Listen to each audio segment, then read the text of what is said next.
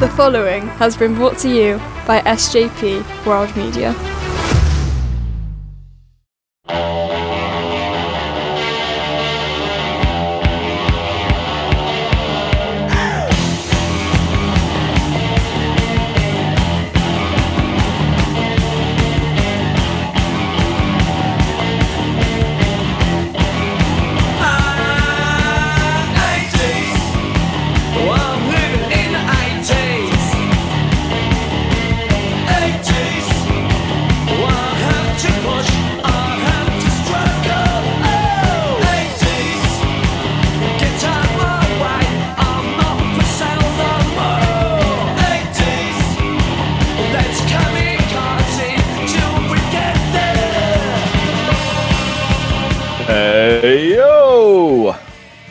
Bobbity boopity. Well, I don't know what that is. What, what was Italian. was that? That's Italian. Italian. Ah, Yeah. because I'm wearing this shirt. Yes. Yes. Is is that Italian? Is that Italian, or is that just totally racist? It's a little bit of both. You sound like you're gonna sell meatball sauce or something. That- That's racist as well. So, Is it? yeah. Not all Italians eat meatballs. Not all Italians do ragu adverts. Do they not? No. I imagine. I imagine it's quite a difficult uh, you know, source of employment to get into if they do. Yeah, well, especially now they have hand Oh. puppets doing it. Yeah, very true. Very true. They all look a little bit like. Uh, is it Giovanni from um, uh, EastEnders? Beppe's brother. Oh. That's Do you remember? see now you're saying they all look alike. Yeah, I don't know. I'm saying, I'm saying the puppets look like him. I'm not saying, they all Italians look alike. hair, They look greasy. Where, where, where did Greasy come from? Just I'm reading your for- for the thoughts. It's benefit. what you imply. For the benefit of everyone listening on the audio version, Marksy's off on one because I'm sat here in my. Uh, it's not long arrived actually, last day or two. My 1995 AC Milan replica jersey, which I love. I've been looking for one of it these. In my, it's, it's very difficult to get this exact jersey in a fat man size. So no, honestly, did, really, bought really two. For people who aren't listening, bought two, unpicked the, the seams, and just Sharon stitched them both together. to the point where I couldn't get it personalised because I don't do it in my all the places that do the retro shirts personalised uh, don't go up to my fat bastard girth. so So- the, the numbers would have just looked tiny on your back. Basically. Yeah, and it's really spread out. so I've had to order the uh, 1995 numbers in the in that font separately for them to arrive, and then Sharon's going to have a go at putting them on my back. So brilliant. I mean, it's Yeah. a very nice looking shirt. I, I like the shirt, and it just you didn't need to go very Italian racist there, though. I literally said "Hey yo," like I op- like I open every Yeah. single show and have done since the sad, sad And- passing of Scott Hall. And you've and you're the one- who mocked Hispanics to Vince McMahon. See, all it's all levels. It's all mockery. For goodness sake, I wasn't the one who did the stupid Italian, you know, Sopranos hand gesture. That was how Peter Griffin mocked Italians, just like, "Hey yo," how um, Scott mocked Scarface. So ipso but facto, Scarface, Scarface was Cuban, wasn't he? yeah, character of Scarface. No, that's not Italian, is it? It's cute. It's literally a different country. you, you, you, you're making a, a meal out of a meatball now. Oh dear. And on that slightly racist note, Wrestling has more than one royal family.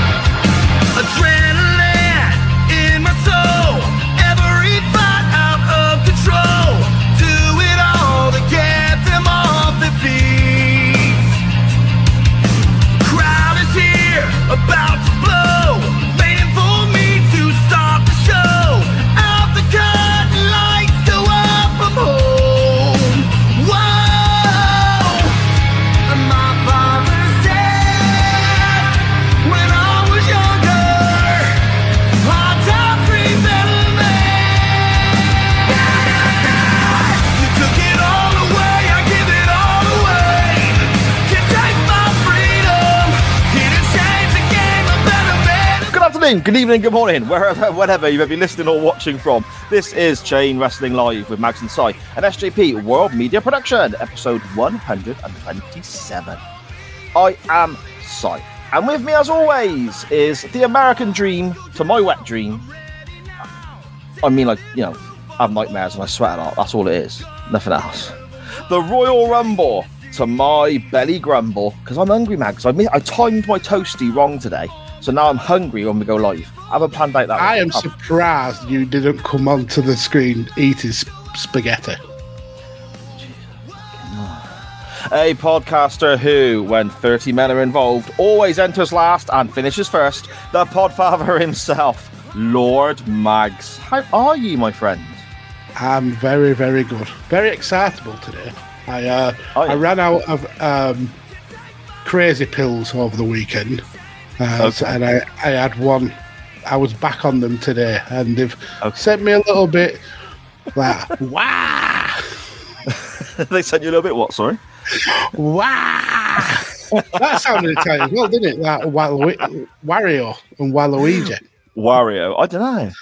I don't know. So that's a bit later in, in like the gaming timeline, in the Mario timeline for me. I played You Mario Bros. 1. No, no, I played Mario Bros. 1.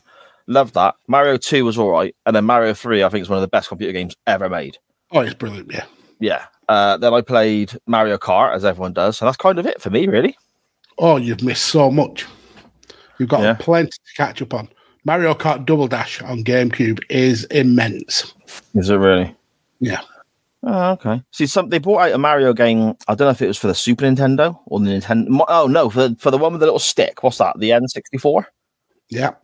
Yeah, the, the controller looks a little bit like um, a taser from the old 1960s Star Trek, doesn't Like a it? trident. Yeah. Yeah. and that one, I think you meant phaser. taser, okay. And that one, it went all 3D and you could run in all different directions. And that just blows my mind, man. I can't deal with that. A 3D game blows your mind. Yeah, I like to go backwards and forwards, up and Up down. and down. And that's it.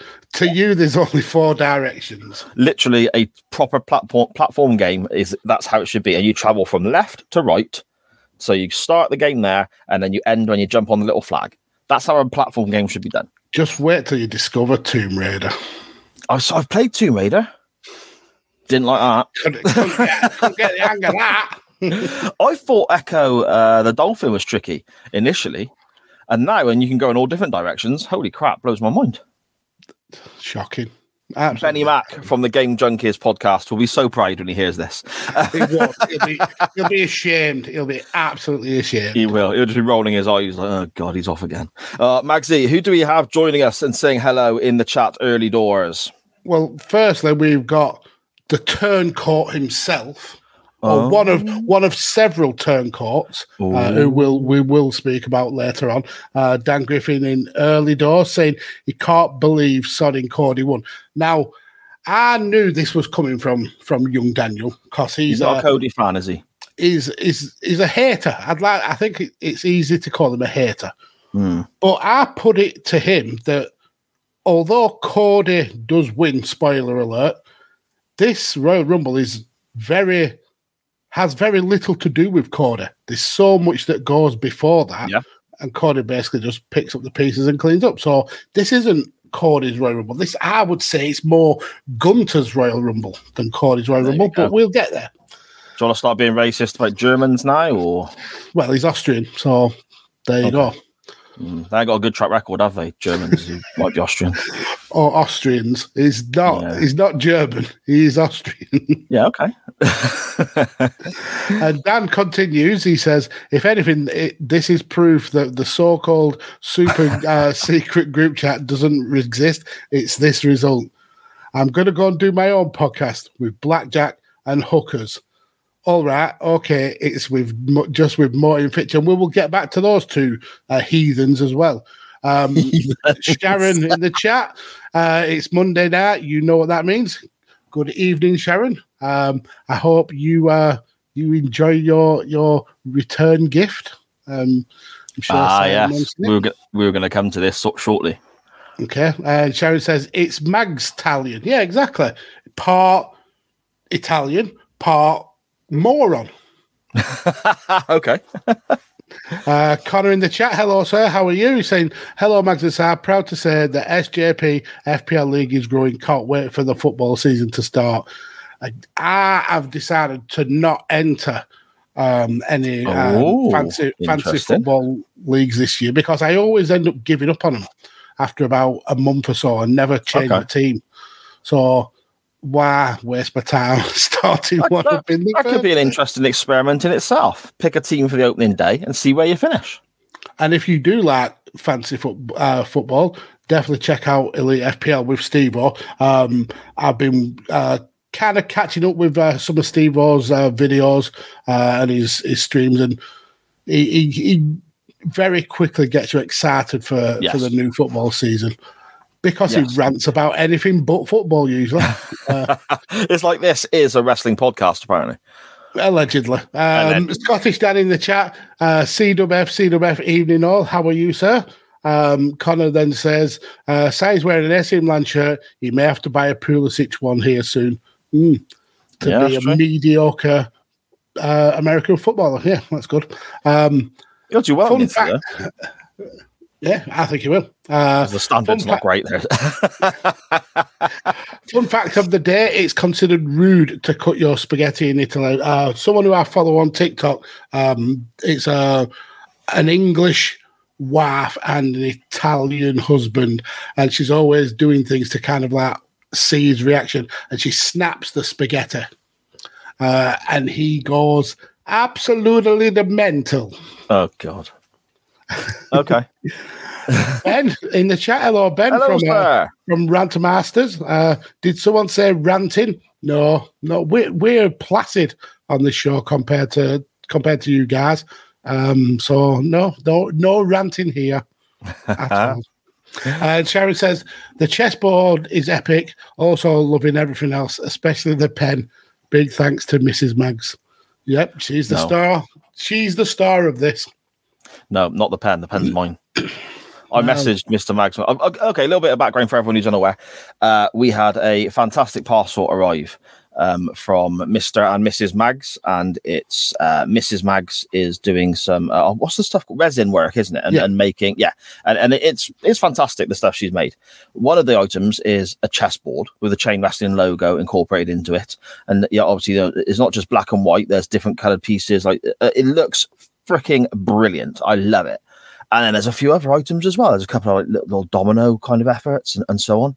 And then there's this Efforts, brilliant. She'll yeah, well, no, they're, they're great. They're, uh, it's just, I just, you know, but the the pen is amazing. And I said to Magsy when it arrived, because Sharon was out to the house when, when I opened this, I said, I'm going to hide that pen. I'm having that. I'm not going to let her know. But as always, I forgot. So Sharon got to see the pen, and now it seems that she's claimed it for herself. I will send you a pen. Oh, thanks, mate. It's fast. Thanks. No, honestly, but- thank you very much to you and Mrs. Mags. It, it's amazing. I mean, stuff you've there got. is It's not so not one a bit of my work has gone into that. Um, Okay. Mrs. Mags wouldn't trust me to. Uh, No. but yeah, um, I'm glad you like it. Yeah, it's awesome. Pass on our thanks as well to uh, Mrs. Mags. 'cause It is it is some brilliant, brilliant work, mate. Really good stuff. And when will Charlie be destroying you at, at chess then? I don't know if Charlie will have the patience to learn. I hope she will, but I fully expect Liv will beat me because Liv is, has a habit of learning how to do something and then getting better than me and, and beating me. So, but yeah, I look forward to you know hopefully teaching the girls how to play chess if they can tolerate my teaching style. And So- then them teaching you. and then they beat me. Yes, yes. Charlie, if she did have the patience to do it, would have never ended up beating me as well. So. That's brilliant. yeah, it is just the way it goes, mate. It is the way it goes. Uh, Maxie, how you been, mate? How's your week been? Um, yeah, it's been uh, good. The weather has been on and off. Hot Mhm. one minute, then absolutely pissing down. Uh, but yeah, I've uh, I've had a jolly good week. Yourself? yeah, it's been okay, mate. It's been okay. It's a week of change in our house, and as people know already, I don't like change. Is it is it the yearly bed sheet changing? no, I mean, first of all, the change is going to incorporate what we spoke about previously, where uh, literally the bedrooms, as opposed to bed sheets, are going to be changing because we've got a bit more room now, and we can you know move things around. And me and Sharon can go back into the main bedroom, which means I get a bit more space to record in because this is literally the walls here and so on, which is going to be nice. I can set up a proper little section in the corner for me to work in all of that is going to be hard work. It's going to be grief. It's going to be hassle. Not looking forward to that. But when it's done, signed. But there's been another change in our house, Mister Mags. That and it's something that I've always took for granted in in the last few years that this particular item has been in our house. Sharon bought a new toilet seat. Okay. No. Now, I never noticed that uh, anything about you know you just sit on it to crap, don't you? So it is the way it is, Brilliant. you know. But this new toilet seat, whereas okay, it's you know it's got sparkles on it and it's obviously better made and all this whatever. It's quite a bit thicker. So all of a sudden, I'm pooing from about an inch or two higher up. than I'm used to. Like a And king. and I'll tell I'm you what. shitting like a king, Sharon. it's mate, it's thrown me. It's so weird. Just that small difference. Is it because your feet don't touch the floor anymore? yeah, yeah. I need one of those little steps. Is Is it like one of them when when the the the little ones are potty training and you get like a small kind of uh, toilet that uh, toilet seat that fits over the toilet and they're sat on it and the little legs are that dangling about and That's you go, Have you done a wee wee? That's what it's like for you, isn't it? That's exactly what it's like because what you can't see here, Well, yeah, I can't get I can't get down off the toilet. because that's the thing. What people can't see here on the screen for when, we're live is obviously I'm just shy of six foot tall, but my body is all torso. So from, from my from my shoulders to my legs. yeah, from my shoulders to my hips is five foot, and the It's rest of me. Is, it is very much like if you've ever seen Austin Powers when uh, Austin gets on Mini uh, Mini Me's shoulders and pretends to Yeah. work in the stars of the legs. And then the massive body. yeah, that's pretty much it, mate. That's pretty much it. I am all torso. Hard work wiping his arse with them two inch arms. it is just like you know, you know. Sharon, it's a sloppy one again. Bring the hose pipe. oh dear. Uh, I also sat down a bit quick on the new toilet seat and walloped my bollocks really, really hard the first time I used it. So that was uncomfortable. You know, it's You just not, wallop, wallop your bollocks on your toilet Yeah. seat. yeah. I'm surprised it's- you've not said, Sharon, that has to thicker. be changed back. Well, I've, I don't even know where the old one's gone. She's obviously binned it, so I can't change it back. So, I don't get me wrong, it looks much better. Of course, it does, because you know my wife makes good decisions like that. I mean, ultimately, she married me. I So, mean, a, a sparkly toilet seat doesn't sound the best. no, no, it's. I'll take a picture and send it to you, Maxi. It's good No. I'm good. or if you do, pre-usage, pre-usage. Yeah. Yeah. Okay. Fair enough, mate. Fair enough. Uh, ah, we mentioned Mr. Benny Mac earlier on. Here he is joining us in the chat via Twitch here, saying, "Why is I why am I dressed like Dennis the Menace?" Do you know, that's a good shout. If he turned his head upside down, he'd even have the hair hairstyle of Dennis the Menace. I probably could. do- I could probably do it in my own hair, just spike it up. couldn't I? You. And then just have But Lemmy Dennis the the Menace- background as Gnasher. yeah, there you go. Didn't Dennis the Menace's stripes go the other way though?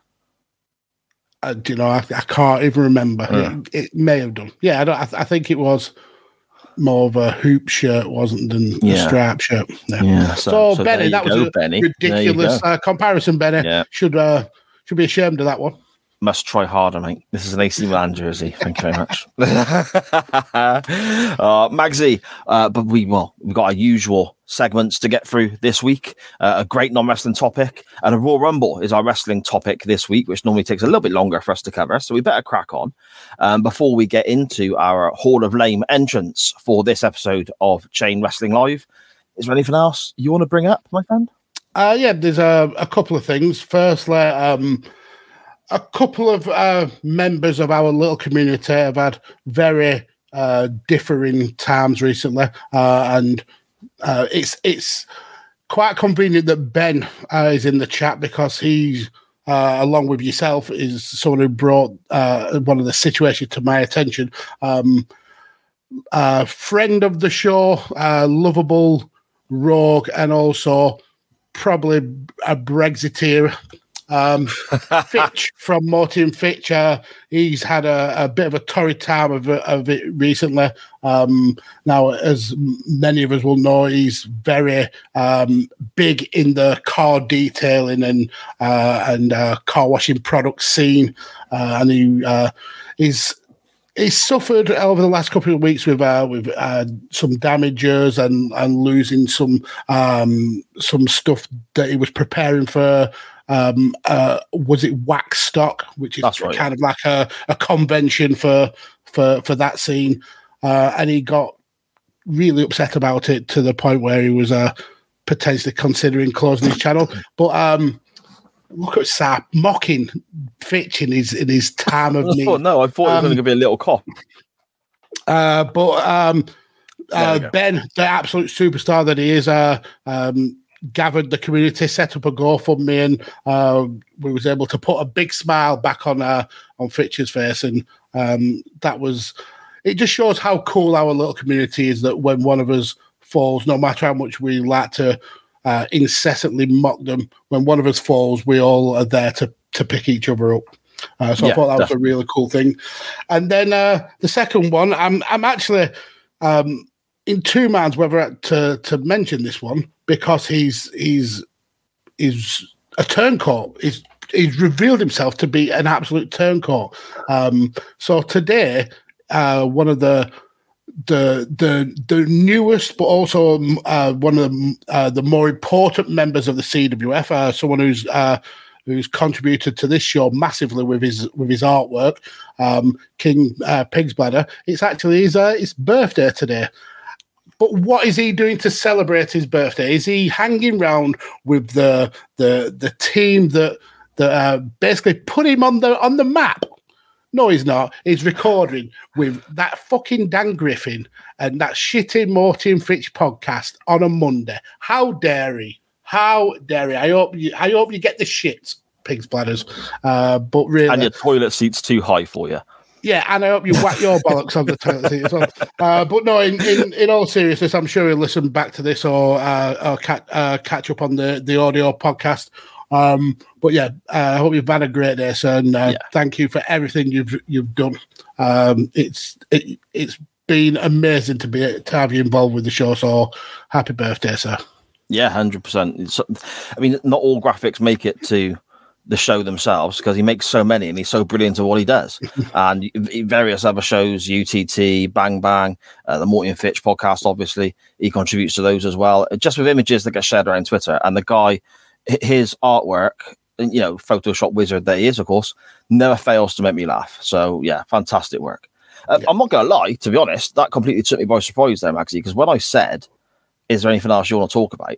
I actually meant should we go to chicken news. I didn't think that you were going to go into. I mean, here's you presuming that we had some chicken news.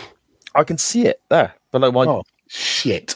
Okay then, here's chicken news. Chicken News with Mags, only on Chain Wrestling. So, if we go back a week, uh, when there was no chicken news to, to be had, I mentioned that the, the, the the farmer who I get my chickens from, uh, he's been um, struggling to source new chickens because I, I- think um, he said that the um, demand has been so high that he, he's struggling to to keep a supply of of, uh, of point of lay chickens. But on the Wednesday, um, just a couple of days after recording with with Sa, he messaged me and said, "You can come and pick up some chickens today." So Fantastic. me, uh, Carlos, um, Thea, and the wife went over, and we quickly picked up our new chickens. So I thought, let's have a look at these chickens now. So this one, um, we've called. I think this one is Archie. Obviously, uh, we know Archie is a boy's name, um, but that's because we've, I've got a grandson called Archie. Um, the one eyeball in the screen right now, uh, we've called uh, Charlie after after Si and Sharon's little girl and, and soon to be chess prodigy. Um, the what the elusive one at the bottom uh, there, the the wife has claimed that one. Uh, so that one's called Baby Lou. And then um, this one at the top here is uh, the one that Carlos has claimed that's his new favorite. Uh, he hasn't named it yet though, but um, yeah. So we have some new chickens. So Oh, eight fantastic. chickens in total now. Eight and see, you were saying that you got too many eggs as it is. What are you going to do though? Do you know we've got? The, I mean, these chickens aren't ready to lay yet. It'll be about another six, seven weeks before these are able to lay. Um, and there is a bit of chicken bullying going on because Oh, ironically, chickens have a pecking order, even though, uh, and two of the the older chickens are bullying the the little chickens a little bit to to get them in line. Um, so egg production has come down a little bit because chickens get uh, they f- when they fret or they get stressed, they stop laying eggs as much. So, um, but that'll pick up after that. I have no idea where we're going to get where we're going to use so many eggs. I may have to send some down to Gloucester. do it, man. Do it. Yeah. Do you have to, when they get when they're laid? Do you write the date on the shell as to when they were laid, so you know, like you know? we we box them in order. Ah, okay, clever. I mean, not really. It's just that box is full. Fill another box. Fair enough. Uh, a comment there from Mr. Benny Mac in the chat with some chicken names for you, Magsy, if you ever get stumped. Well, I, I've, I was adamant with the wife. This is the end of my my uh, chicken purchasing, and then within um, two or three days, I was like, "When are we getting some some more chickens?" Oh my goodness. You're going to be asleep in the pen soon, and they're just going to have your house. I would happily sleep in the pen with. Oh, that sounds wrong. I won't finish that sentence. Uh, future chicken names: Bradley Cooper, Hen Solo, Cluck Raider. I'm seeing a, a theme here. There's very Star Wars. Princess Leia, Jabba the Hen, Big Bird. He's gone off track of there a little bit. Hillary Fluff, Dora the Explorer. That one is good. I, I do. Yeah, Dora the the chicken would be amazing. And Sharon says Charlie's doing her homework, but she's just told me she wants an egg from Charlie. When uh, little Charlie lays her first egg, I will I will take a picture of it. I'll send it you, and then I'll video myself eating the egg sandwich from that baby. Because it's the closest thing you're going to get. Because Burnley's a long old way away to be sending something as breakable as an egg. oh, dear me. Uh, Magsy, I suppose we'd uh, better get on then and chuck some crap away into the old chain wrestling Hall of Lame, I suppose. Seems like ages since we've done one of these. Well, it has seen as one of us was starving, so yeah, let's do it.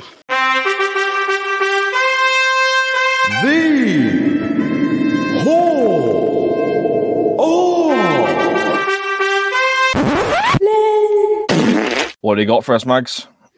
Yeah, so some of the the darkest times or the darkest moments in wrestling don't involve actually uh, in ring work. It's it's um, what happens in in the private life of of the wrestlers.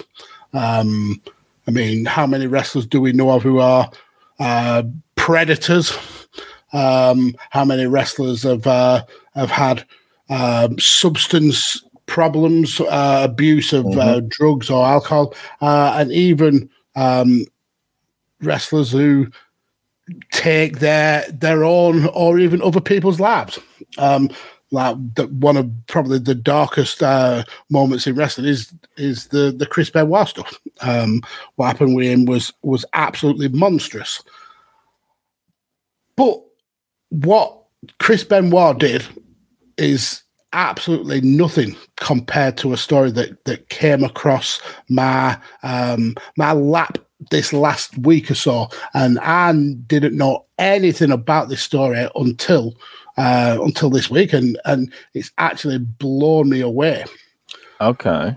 so uh there was uh, a woman called Juana Barraza, a Mexican, uh, and she didn't have the very best of, of, of times. I mean, even for Mexican standards, where it's a, a relatively poor country and uh, and children's upbringings can be brutal as it is.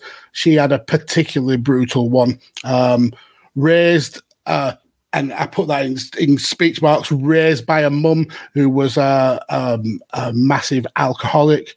She was actually sold by a mum um, to um, to a, a guy for, for basically for prostitution. Um, so yeah, she had a horrific uh, start in life, but she turned it all around, and um, she eventually ended up being uh, a wrestler, um, what they call in in uh, in Mexico a rudo. I think the their terms are rudo and technicas, uh, which is like goodies and baddies. Because in Mexico, it's it's kind of like Japan, where wrestling is is seen more as uh, um, a sport rather than than Yeah. um, than entertainment. It's it's a, a, essentially a way of life. Now, she wasn't a huge star. Uh, she didn't work for any of the big companies like CMLL, uh, CMLL or AAA. Um, she was um, she was more of a, a regional wrestler. Uh, so during the day, she would sell uh, popcorn at, at the the local stadiums, and then in the evening, uh, she would she would she would be a wrestler. Now, that kind of seems like it doesn't fit into uh, Hall of Lame, but it's what she did at night that that kind of elevates her status, I suppose. So between the years of 2003 and 2006, um, Barraza murdered a lot of people. Um, elderly people. She uh, she managed to get hold of a list of um, elderly people getting government uh, assistance.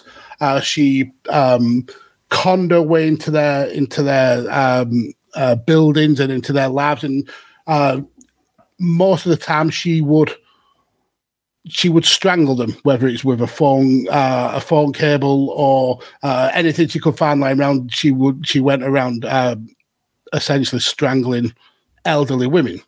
Now, the police really struggled to to find out who had done this because they assumed that this was a male killer, uh, and it, it turns out that it wasn't. It was uh, this Juana Barraza.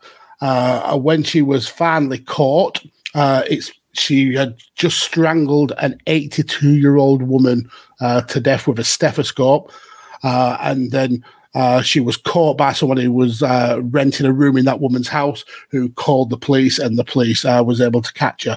Um, when uh, when she was questioned, um, it became very apparent that she uh, ha- had a hatred for uh, elderly women, um, um, and the uh, uh, reasoning for these hatred was that she um, she had such uh, hatred towards her mother, who was uh, was an elderly person at that time, that she kind of um, transported her their her feelings towards her mother onto these older women and and basically took it out of them.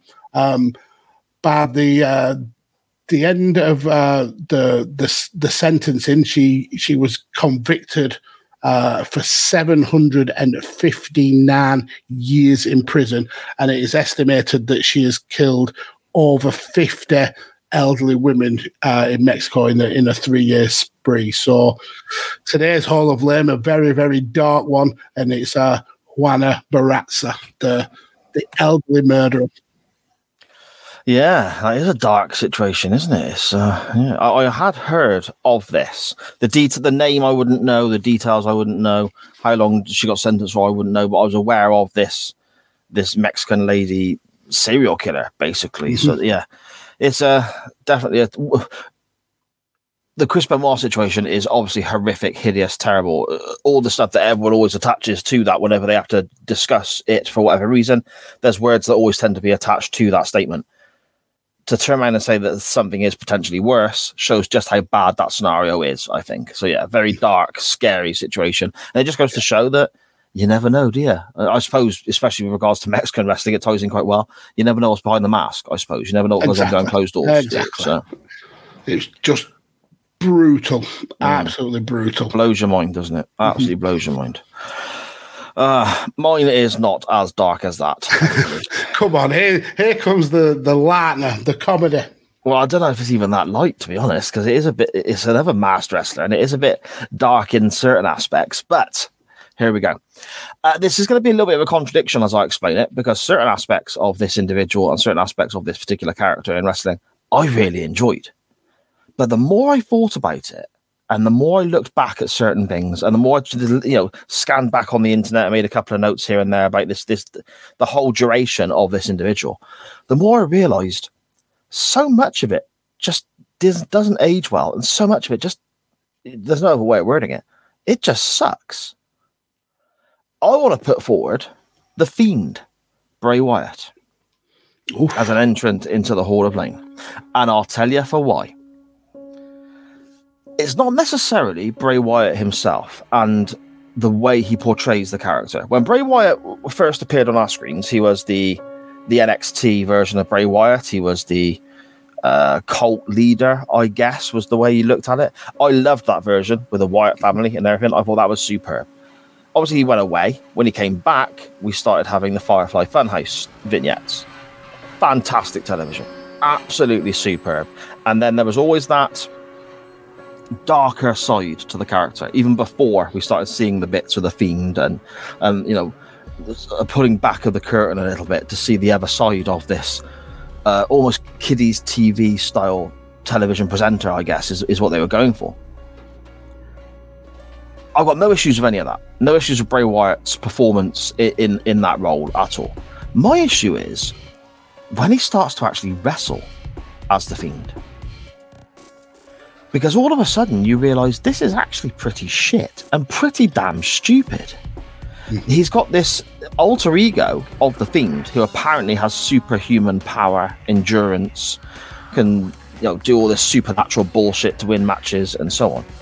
And then he barely won because he did lose a great deal as the Fiend. And then secondly, he would also revert back to the Firefly Funhouse, Bray Wyatt, to wrestle very important matches in his jumper and you know TV presenter style gimmick. Well, if he's got this alter ego, who in theory is all powerful and all you know conquering, he could revert to that. There was just a lot of booking decisions with regards to the Fiend when it got to the wrestling aspect that I just look back now and think that was bullshit. This was inspired, funnily enough, by a match on the card that we looked at today, because you have Bray Wyatt taking on Eli Drake, or what's his name now? LA Knight, isn't it? LA Nat, yeah. Yes. Uh, in some Mountain Dew black lights out bullshit sparkle match or some crap. And it's bullshit. It's crap. And I appreciate it's done for the advertising aspect. But even that is nonsense. They're trying to tell us at one stage that when the match finishes, they're trying to tell us at one stage that this mask that appears on the Fiend's face has grown there. I think it was Corey Graves that came out with this nonsense rather than he's just put a fucking mask on, which everyone's aware of. Even young children aren't buying into this shit. And then you get the knock on, the ripple effect from this. And again, the the, the the performance of this individual absolutely fantastic, and I'm a big fan of them. But the fact that it affected their career in the way it did uh, when they were a star and a champion before all this already says a great deal, and that's how it affected Alexa Bliss. Because for a long time, Alexa Bliss was dragged into this spiritual is she Sister Abigail? Is she not? All this kind of crap you know, to the point where even when she's had a, she's reverted back to her, not completely normal Alexa Bliss character, but she's reverted back to Alexa Bliss away from the Fiend. It, at this pay per view we're looking at today, Royal Rumble 2023, she's still got the Fiend playing videos in the corner and dragging her out and all this sort of stuff. And I think they're just, it's almost like they, they had the things with Kane that worked for a period of time. They had the stuff with The Undertaker that was obviously ran for decades and worked really well.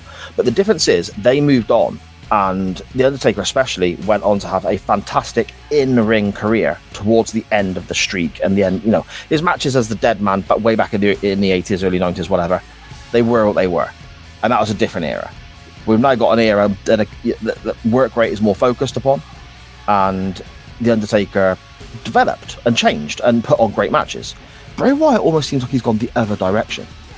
And I look back at anything that the Fiend is involved in now, in ring. I mean, the Hell in a Cell match that had to be stopped, for example. Come on. So my entrance into the Hall of Fame this week is I don't I don't really know how to word it, Maxie. The misuse of the Fiend, the awful in ring aspect of the Fiend. I'm not 100% sure, but my Hall of Fame entrance this week to go along with this Mexican serial killer is the Fiend in some form, shall we say.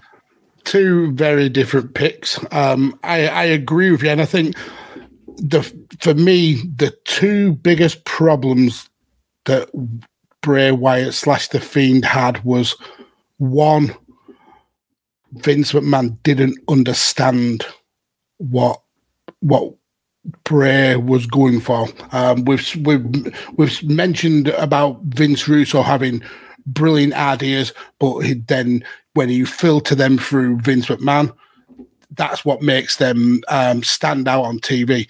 Um, but Vince McMahon is now so out of touch that he doesn't he he doesn't work well as a filter for me anymore. Uh, and then Bray Wyatt is so creative that he needs somebody to to filter that creativity sometimes. And um, Vince wasn't the guy for that, so a lot of the fiend stuff didn't work.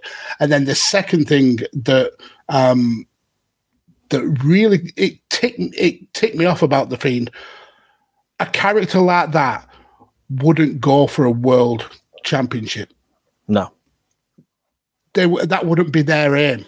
There was no need for that character to um, to be in the championship hunt because you want to make a um, a, a a character, a creature that is unstoppable, and then you fast track them into a the title picture. That character then should be champion f- for a long, long time, and it clearly was never going to happen the way WWE hot shot of the title around that that that period. Um, so he was always going to lose and then lose the mystique of of the fiend. So there was a lot of mismanagement there. Um, it had the potential to be an, an all time great gimmick. Yep. But the mismanagement just killed it off. Absolutely killed it off. Yeah, totally. Probably worded much better than me. To be fair, Magsy, you got you got what I meant a, a lot clearer than I did. So thank you very much. But there you go. That is your slightly more serious this week uh, entrance into the Chain Wrestling Hall of Fame. We have remind me of the lady's name again. Sorry. Juana Barraza. Yeah, and her serial killing Mexican exploits, and the fiend and his, I suppose, career killing uh, exploits potentially. There we go. Should we dive into the chat quickly and see what people are saying before we get on with our non-wrestling topic, Mags? Yep. Uh, firstly, uh, Sharon saying, "Oh, Charlie chicken." Yep. As soon as uh, uh, as soon as we got the new chickens, I said to to Lorraine, "We we need to uh, call one Charlie," and she fully agreed. So yeah. Um, and Charlie actually stands up to the chicken bullies as well, you know, which is a good thing. So Brilliant stuff. chases them back. So probably uh, quite like the the human Charlie. Um, then Benny has come back with some chicken names. He's also given me an eBay link, but I can't open it on StreamYard, so I'll have a look at that uh, when I finish Benny. Uh, but he's come with some more chicken names: Chick Jagger, Cluck Norris, Agatha Christie, Jennifer Aniston, and Yoko Ono. That one, that last one is an abomination. Absolutely abomination. Heather Aniston, I quite like. That's quite cool. Uh, Connor says uh, this sounds like the female and Mexican variation of the Night Stalker from LA uh, in in the uh, mid to late eighties. Yeah, kind of. It's got uh, the Night Stalker vibes. It's got um, Jack the Ripper vibes. Um, yeah, just over fifty people in in three say- years. You say well. the female and Mexican variation. Wasn't the Night Stalker of Mexican descent anyway? I think it was Hispanic. I don't know if it was Yeah. Mexican, Okay. um, Yeah. Okay. but definitely definitely was a man. Yes, he was. Um, Benny Mac says Hall of Lame after dark. Yeah, we both went pretty pretty deep in ours. Um, Benny also says because Bray lost so many matches that he should have won, it became lackluster. Exactly. With a character like that, you need to keep up that that mystique and that Yeah. um, unbeatability. Uh, and it it just didn't work. Once you once you lose that one match, the the the uniqueness has gone. Um, to this day, Bray Wyatt should not uh, should have beat Cena at WrestleMania 30. Uh, yes, uh, with Bray Wyatt and the match with Cena, um, at the time, yeah, he should have probably won it, but I think it did. They did well to kind of uh, run it back at the with the cinematic match that that Bray and, and Cena had. Uh, that- back there. That was superb. Yeah, really, really clever. Yeah. Um, and that again speaks to just how creative Bray Wyatt is, uh, Mhm. because I Yeah. don't think anyone else could have pulled that off. Uh, Benny also says uh, Undertaker had a great run with Supernatural, but when it was needed, Taker won exactly. Taker, Kane, all went on massive unbeaten streaks because they were they were just so dominant, and and Bray never had that. Uh, and even sorry, Maxie, even the fiend, sorry, the fiend, the um, the demon Finn Balor. Mhm. That's what. That's another way, same sort of time frame. That's another way of doing it. Finn Balor can lose matches and still look competitive, but then the demon comes out once, twice a year. Shit it's the fan, and that character's Yeah. protected. There's a way to do it, isn't there? Exactly. And uh, that's why I said Vince McMahon has probably lost touch because the demon uh, absolutely uh, kicked ass on, on NXT. And when did the demon first lose? When he, when he came up to WWE.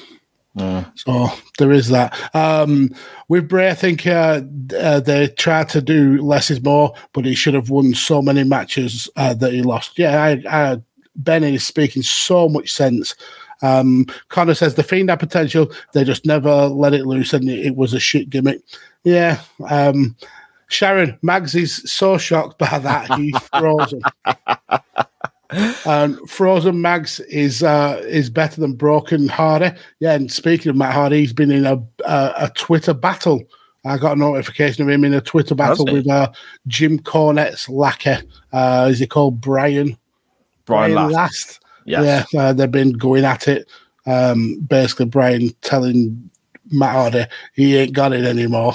Um, Ah, so okay. if you want a bit of fun, go and dig that one out. Uh, Connor I said almost look at that. almost went down the true crime rabbit hole. Going to have to save that for later. What on uh, Juana Juana Barraza or the Night Stalker? Let us know which one you're you're looking at. Um, uh, Scott Stanley, less is more. Absolutely, absolutely. Uh, they gave probably gave way too much with Bray. Uh, they put him in, uh, or, or with the Fiend, they put him in in matches and, and storylines that he didn't need to be involved in. Like I said, the world title a- a character like the Fiend has no need to be chasing that world title. Yeah, exactly. You are always going to be on, on a loser um, uh, when when he's in a, a title scene. So it is what it is. Um, uh, Sharon says, "I've got to say, it isn't a shit gimmick. It's a heavily mismanaged gimmick. There The we go. is awesome. Exactly. There Um, we go. And Connor says he's going to be looking at uh, Juana Barraza. Yeah, to be fair, there's not a lot um, of, of um, stuff wrote about it out there. You kind of have to piece it together from from different sources, but it is quite brutal. Um, yeah, that's the chat all caught up with. Lovely stuff. Thank you so so much, everybody, for joining in as we went a bit dark for the first uh, first period of our show here, Mr. Mags. But let's try and lighten the mood, shall we? When we go, uh, I suppose, jumping two footed into our non wrestling topic this week. Let's do it. NWT time. Oh! No wrestling talk here. It's the non wrestling topic. Lovely. Nice. Lovely. Nice. Oh, lovely. Lovely. I just noticed that you were your drink had run out. So is this when you uh, put your order in for a cup of tea from I Sharon? can hear, I can hear my good lady coming up the stairs right now. And I'll tell you what, now I'll tell you what it is. Okay, I'll be straight up. I love this New Milan shirt of mine, but I've not worn a football shirt in a long, long time. Many, many, many years. I forgot how freaking hot, especially these old retro ones are. And I, I deeply regret my decision to wear Oh, this shirt. they were hundred percent polyester. Yes, indeed. I am roasting. So I've already finished one beaker of my, my juice here. So my good lady is here now to uh, refill it. And I've got my cup of tea as well, Maxi, as we dive into our non wrestling topic. spoiled, absolutely spoiled. bloody brilliant, isn't she? Eh? Bloody brilliant. And because of this distraction of all these wonderful beverages I'm being bought, I'm completely unprepared for a non wrestling topic. I haven't even brought it up on my phone or anything, mate. Brilliant. Just classy as always. Shows how great and professional I am. Yes, our non wrestling topic this week, we are looking at. Uh, what blatant rip-offs, I guess, is the term that is uh, used, and it's inspired by something that you know. I, it's what came to light on Facebook or Twitter or somewhere recently. Oh no, I'll tell you where it was. It was on the radio when we were in the mother-in-law's car the other week, and there was a different station on the radio to what we normally have. And it's something that I've known about for a little while, but it's funny that it was getting spoken about on a on a national radio station, and that was the song "Come as You Are" by Nirvana. A very very well known song, an excellent record as well, by the way. But it's a blatant rip-off of a track called 80s by Killing Joke. Uh, when you hear the intro, you'll just go, holy shit, how can they get away with that? So that kind of got me thinking, I wonder if the CWF are aware of any other blatant rip-offs or uh, people stealing from you know ideas or creative or whatever from from other people in different genres, whether it's music, film, TV, however it may work. So yeah, that was kind of what we put out, Mister Mags, wasn't it? It was. Yes, it was. And we got quite a few uh, interesting responses. We did, and some that I'm gonna I'm gonna have to check out, especially when I look at this first one here, and I will go through them in the order they arrived into us, Mister Max. Uh, uh, and it comes to us from Danny at Scottish Juggalo on Twitter. Danny says he was blown away by the fact that the NWO Wolfpack theme song was a rip-off of Militia Burn. But let's burn until the sun burns your eyes.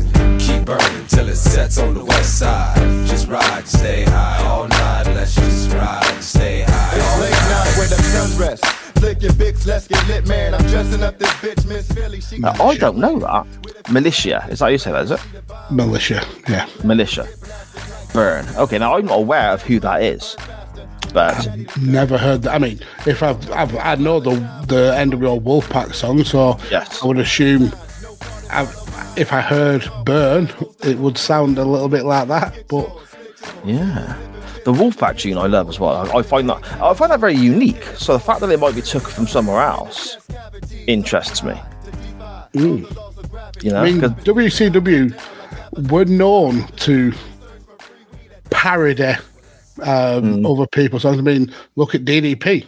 yeah, yeah. My favorite is That was pretty blatant. oh yeah that, that, that was another Nirvana track, wasn't it? Smells like Teen Yeah. Spirit that they ripped off Yeah. there. My favorite is the Sid Vicious one in the later years of WCW, and it's just a rip off of a Scorpions track, mm-hmm.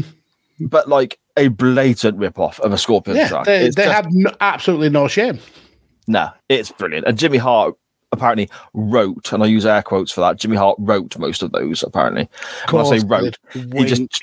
He just changed the tempo and, and a bass note here or there. but no, great shite, Danny. We'll definitely go and check that out. Uh, Connor knows soccer at Connor knows footy on Twitter. He says uh, British gladiators copied the American gladiators. I'm not sure about that because it's it's a it's, it's a program of wasn't it made by the same production company? So Yeah, I mean, the, a lot of those kind of programs are when they're a hit in one country, the production company either licenses it out or they go and make uh, um, another version of it all over the world. So Hmm. it all depends which one came first. I'm I would assume American Gladiators came first. Yes, it did. Yes, definitely. Yeah. And also, the American Office copied the British Office, only less drama and more comedy. And Um, less good. And less good. The the fir- we said about this a few times before, haven't we? The first series of the American Office is literally just a, a copy of the scripts. Yeah, of the English office, of the British office, um, and because Merchant and Ricky Gervais were producers on it, and they they sold the rights and and you know well s- sold cer- certain rights, and they made a lot of money out of it anyway, one way or another, and also had a hand in how it was produced and so on. So that's always going to happen, I guess. Benny in the chat there, what's he saying? American, Americans copied Rounders and called it baseball.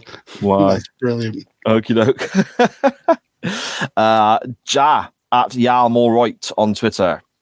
Do you remember when I used to struggle to say that? Uh, yeah, that just that very second. Then when you said Uh, it, no, I said it right then, didn't I? Yalm all right. That's how you say that, isn't it? you do sound like you're ha- halfway through a stroke by saying, "Yeah, I'm all right," and then Uh, Well, I'm trying to do it by the way it's spelled. R O I T. Right. That's how that's spelled. yeah, isn't it? it's it's spelled as somebody from the the Black Country would speak it. Well, there you go then. So I sound I sound correct. Thank you very much. Well, if, there's, if there's one thing I would never say you sound, it is correct.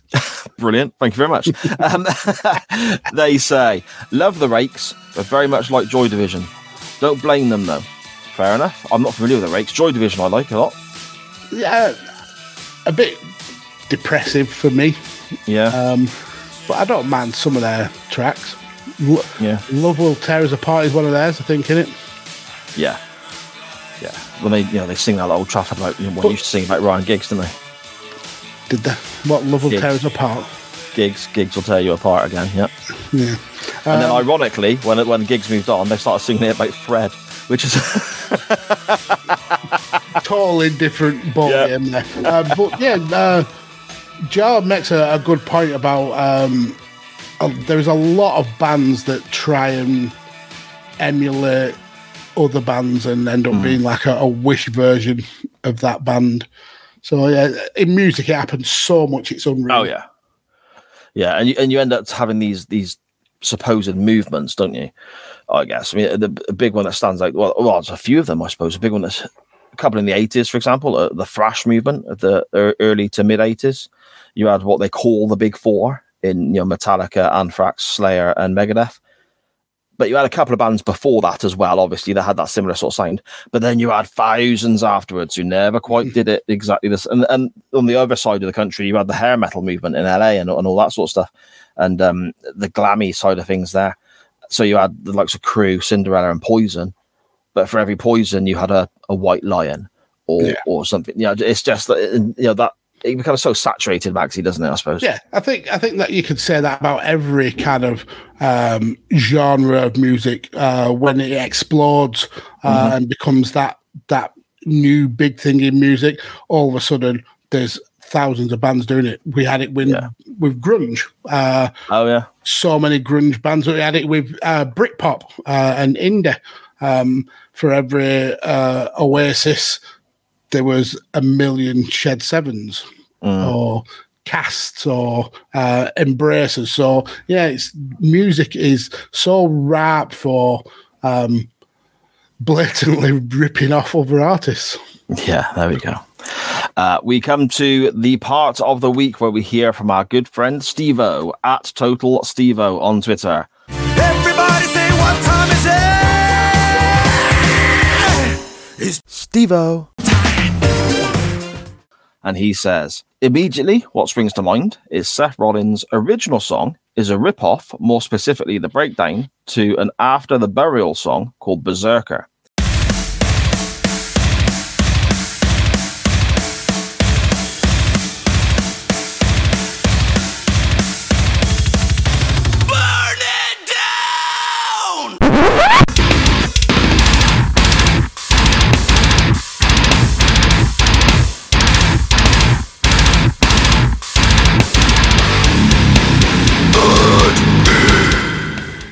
The original Rollins track was by the same group that did Cody Rhodes' music. Uh, is it Downstait they're called? Yeah, Downstait. Yeah. Because the original Rollins track actually did have lyrics to it. They just took them off and used that and all that sort of stuff, you know? Which so Downstait stole it from Yeah, naughty. from after the burial. Then Yeah, how dare go. they? How very dare them. Um, Steve continues. In the bill, there's been many stories similar to one another. Suppose like any long running TV show. I've said before, there's one series that focused predominantly on house robberies and abductions. Every episode virtually the same. It was bloody awful. a full series of the bill, and it's all about house robberies or ab- abductions. Do you think they had like a separate division for that, and it was just about that division? Jim Carver had been demoted from homicide to, to burglary. I know what Steve was getting at though, because again, you get successful storylines. I suppose it's very difficult to come up with original stuff as well. But you look at, uh, I suppose, EastEnders, one of the massive storylines in EastEnders, with Dirty Den sleeping with one of his daughter's friends and all this sort of stuff. That sort of thing popped up again in like you know Coronation Street two or three Yeah. years afterwards and all that sort of stuff. in in soaps, if there's a a big storyline in one, it tends to happen that over the next couple of months, other soaps will have a, a very similar storyline. Yeah, yeah, It's, that's true. yeah, it's a lot of copy. Yeah, yeah, I get you. Uh, from a comedic aspect, in extras, Steve says, Andy Millman bribes a bouncer to sit in v- uh, the VIP area. 60. 60. I know Si will butcher that joke. Fair enough. I don't I don't know the joke, so I'm assuming I have. I apologize, Steve, if that's the case. You dumb motherfucker! Anyhow, he sits down and it's the same seat as when his agent sits outside the VIP section next to him. That's brilliant. That is brilliant. Ah. So basically, it spent the money for for no better view. Right. Okay. Uh, Afterlife Series 2, Steve says, lots and lots of the same jokes were ripped from extras. And a lot of the time I thought, hold on, that's been said before.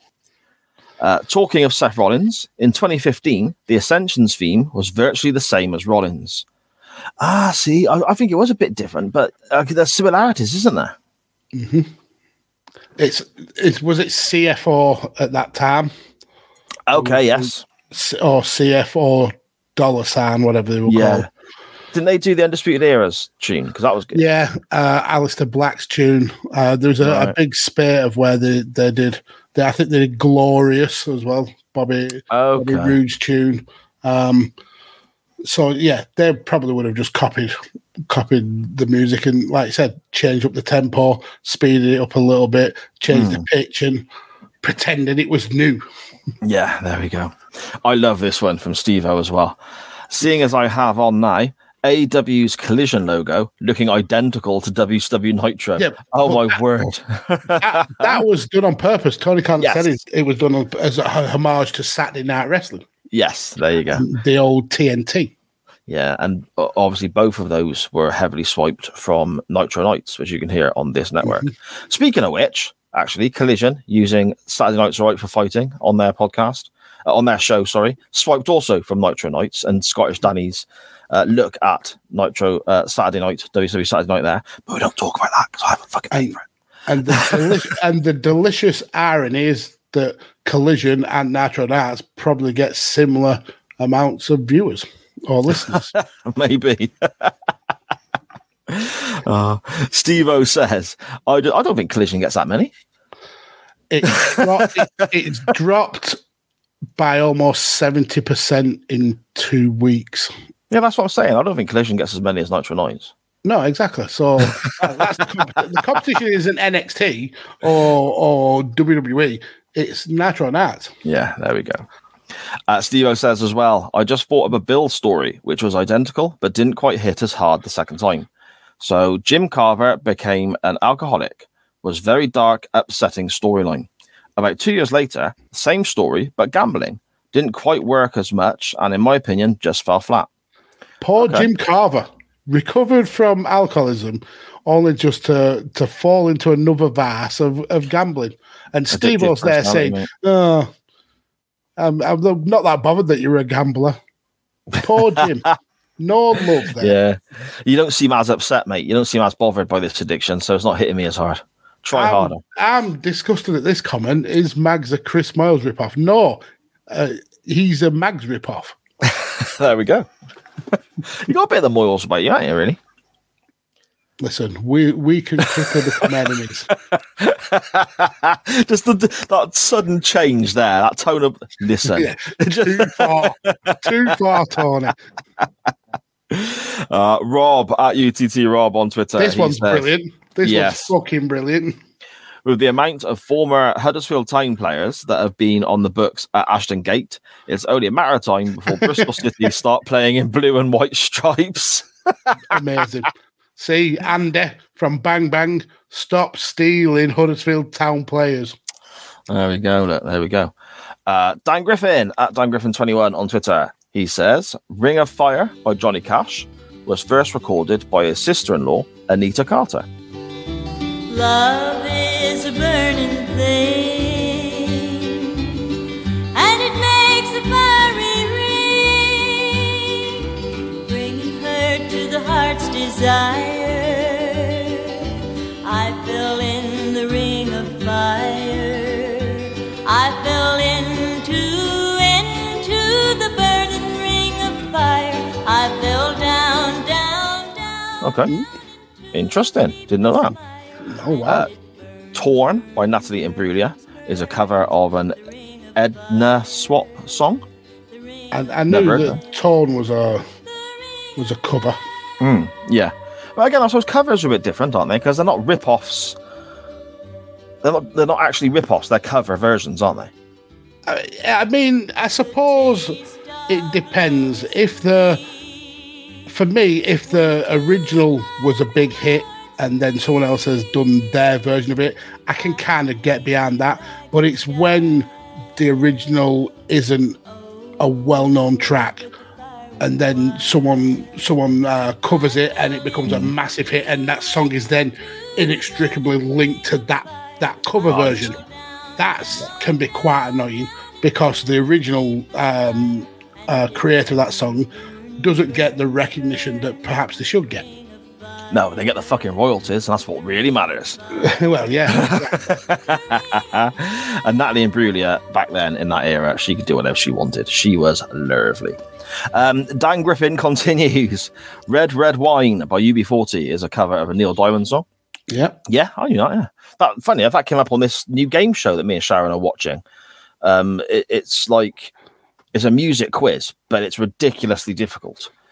And Okay. that was a question like, that we watched last night. So that's funny. Dan brings that up now. Isn't it? he may have watched the same show He may have. He may have. It's very difficult though. When me and Sharon get a question right, we're really proud of ourselves, and it's not because we're stupid. It's genuinely difficult because Sharon's really clever. I'm pretty stupid, but Sharon's really clever. So when we get one right, it's like, oh, we got that one. That's that's good. That Yeah. that that reminds me of something I, I heard um, about someone who watched uh, University Challenge. I, I love University Challenge. I think it's a brilliant uh, show. But somebody watched it and said that they were just going to reply egg to every single question, and then eventually that will be the correct answer, and they can look Right. really smart. Um, I don't know if it worked. I, I can't remember there being a, an answer where it's egg, but Brilliant. Yeah. See, Liv does that be? something similar with this is a different music show called The Hit List. Have you seen this one Uh, no. on BBC? heard of it. Okay, that, that this one's a bit easier.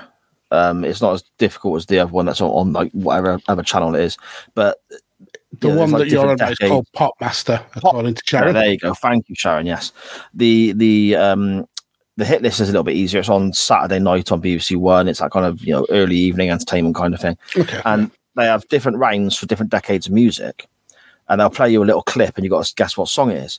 Liv had a similar mindset in that whenever it got to the seventies, doesn't matter what gets played, she will just shout "Slade" every single time until she, and, and eventually, obviously, she got it right, and she was over the moon. Oh, then. Brilliant. See, So it it's, a, it's a plan that works, yeah. There you go. Eventually. Yeah, because it took it took a long time.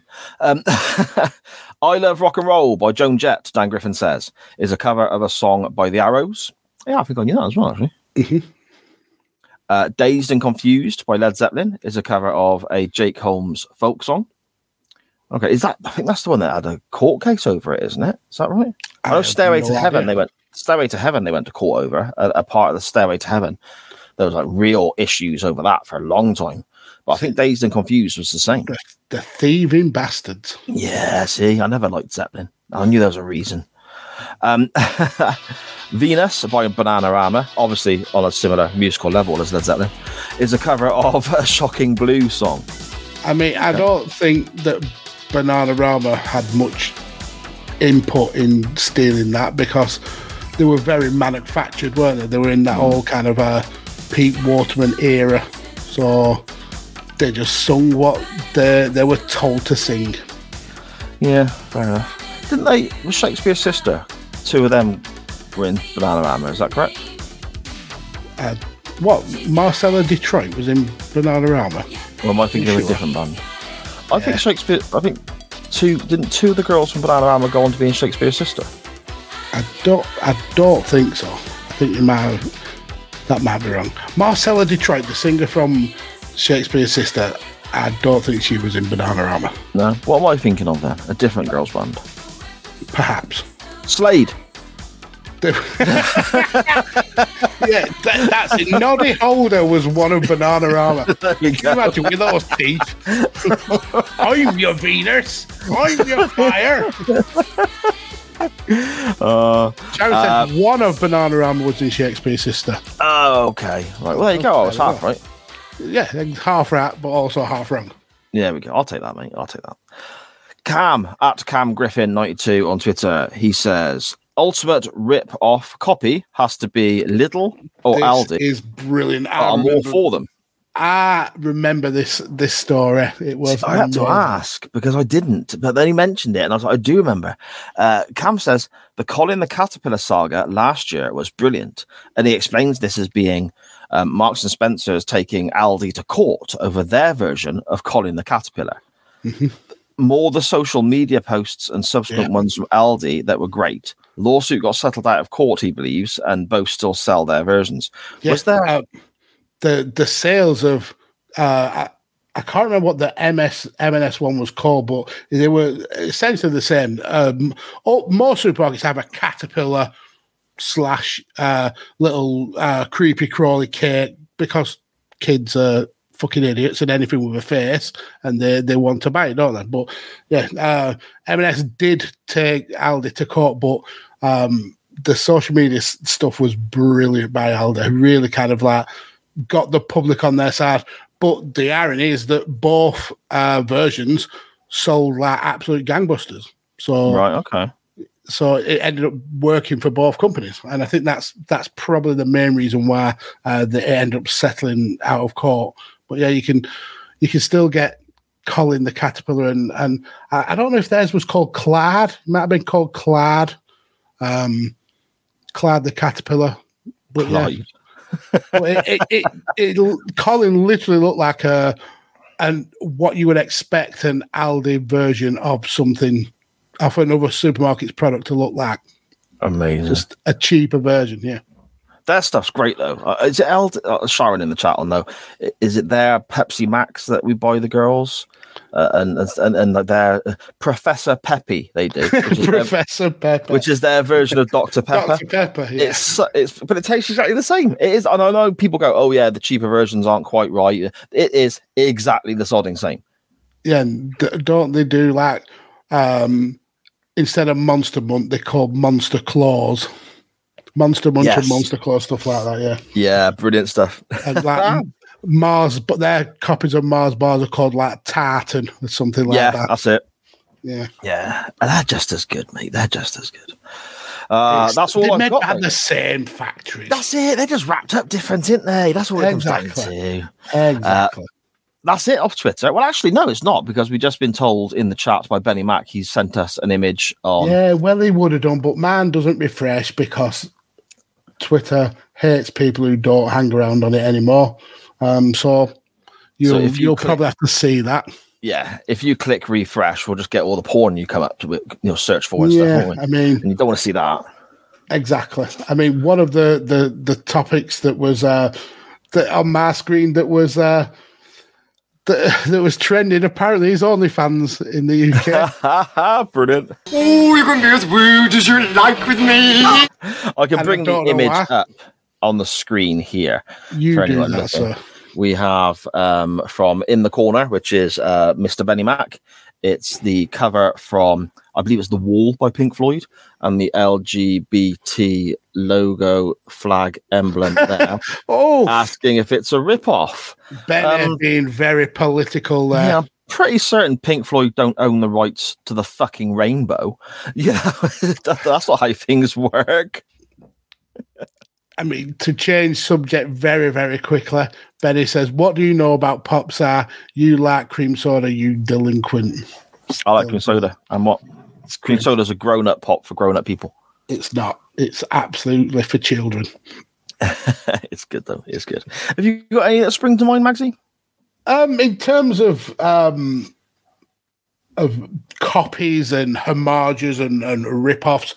Um, do you remember the the well you probably won't but people in the chat may, uh, may do I won't, uh, there, there was a song recently uh, fairly recently called harlem shake um, and it was a by a, a dj called Baauer now he's um, he's on uh, tiktok a lot um, and what his kind of like um, his content is about is he looks at songs uh, in like popular songs or big hits and he breaks down all the the samples in those songs Okay. Um, and he not in a, a, a way to like disparage the the the uh the artist but more as how impressive that it is that they can take a tiny uh sample of of, of of one song and and make that the the main thing in their song. And it, it's done a whole kind of series on on huge songs like songs from Fatboy Slim, from um, um, rock bands like um, like Nirvana, for instance.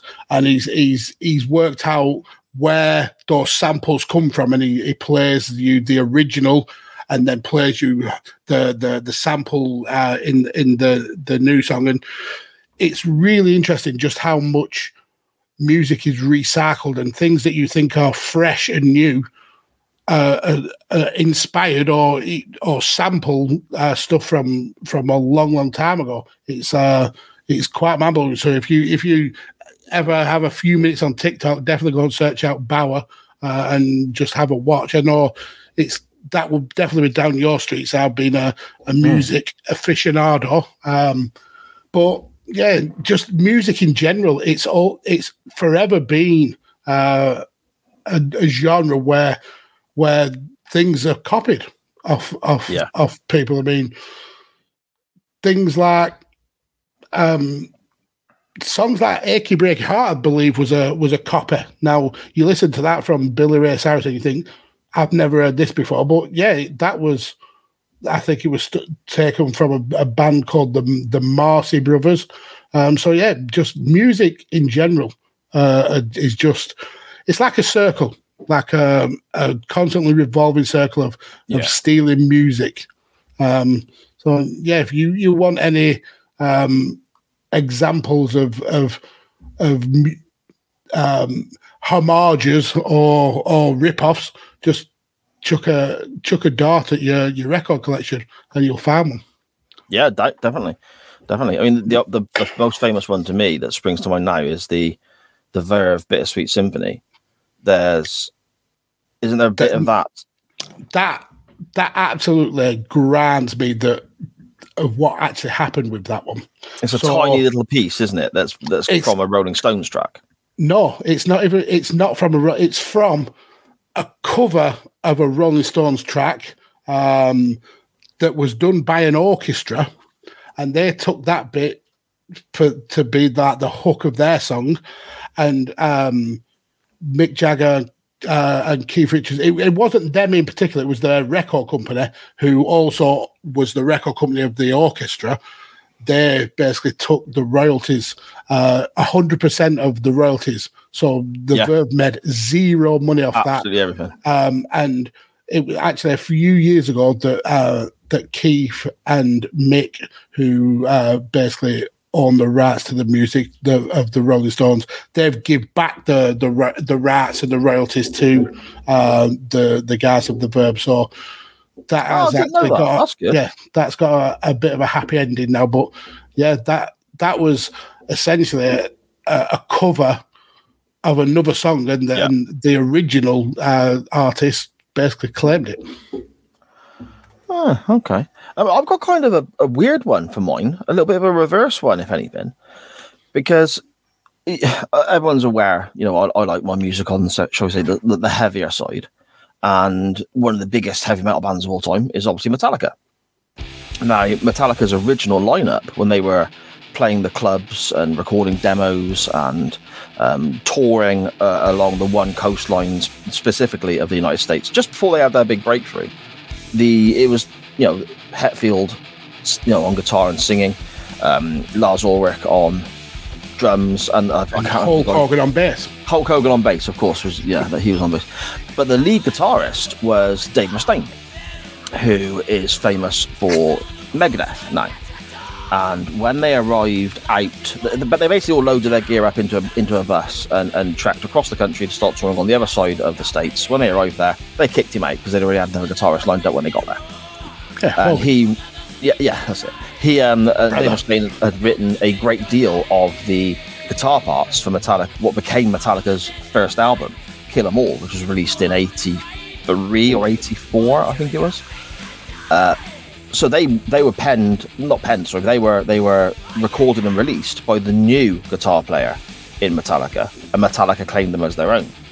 However, when Megadeth were formed by Dave Mustaine after he was kicked out of Metallica, and he released "Killing Is My Business," which is the first Megadeth album. A year later, all those same guitar parts are in that album because he wrote them, and they're his mm-hmm. guitar parts. And so even though they came, they could do about it. Exactly. So even though it came out a year after what people might deem as the original bits, because it's not whole songs, it's just guitar licks, guitar parts, and so on. Mm-hmm. It was almost like the reverse of this because he wrote them and the band took them and he then used them for his first album with Megadeth and so on. So it's kind of a weird back twisty kind of scenario. That, it- that is badass pettiness. oh yeah, Dave Mustaine's insanely petty about getting kicked out of Metallica. But Good. the, I mor- mean, the moral, that's the moral something I would is, do. You know, you know, the, the moral of the story is obviously if you're in a big band and you're about to be successful, don't take fucking heroin. There we go. Maybe exactly. Uh, Sharon in the chat has uh, has um, has put considering the amount of dupe products I sell, I'll keep myself to myself over here.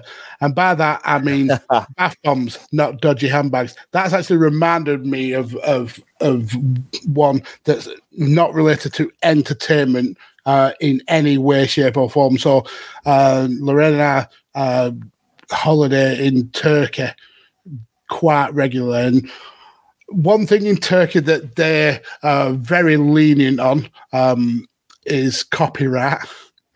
Now, in all, yeah, in all of the the massive uh, holiday resorts in Turkey, you will find lots of shops on the main roads that sell copy goods and not just handbags, not just perfumes, but football shirts, trainers, anything that has a brand name, you can get a copy of in in Turkey, uh, and even the names of the business uh, are, are copied. There is plenty of shops called eBay, plenty of shops called Google, Selfridges, Harrods, Tesco. the- hang on. You, you said Selfridges then. In my head, I've got sell fridges and it's just white goods. I mean, I, it would not surprise me if they had like dodgy fridges that you could Yeah. you could sell. I mean, we were uh, me and Lorraine once went in the shop where they they had uh, copy football boots. I mean, of all the things to copy, a pair of football boots, but they they they had them. And interestingly, a lot of the times they they'll have copies of of things that have only just come out or not even available yet. Um, so we went one year when um, the Adidas Yeezys were just becoming a big popular thing, and the the shops had thousands and thousands of pairs in all different colors of Yeezys. Um, yeah, they just they love their copying in in in Turkey, and it's dirt cheap as well. It's like ten to twenty euros for something that's copying a pair of shoes that would have been five hundred quid. I mean, it's they, is it good quality though, or is it shit? I mean, Because I'll give you a shopping list next time you go. the the wife got a Michael's Kors bag from there, and I think it cost fifteen euros, which probably worked out. Uh, no, fifteen lira, which probably worked out to about six quid at the time. Right. Uh, and I think she's still got it now. I don't think she uses it, but she's still got it now, and it, it never fell apart or anything like that. Um, so, and the, the football shirts look exactly like the football shirts that they're meant to look like. Um, Okay. if you were to focus on them and, and really kind of look at the detail, you'd probably find differences, but if you were just to wear them or carry them or whatever, people wouldn't know the difference. I don't think. Fantastic.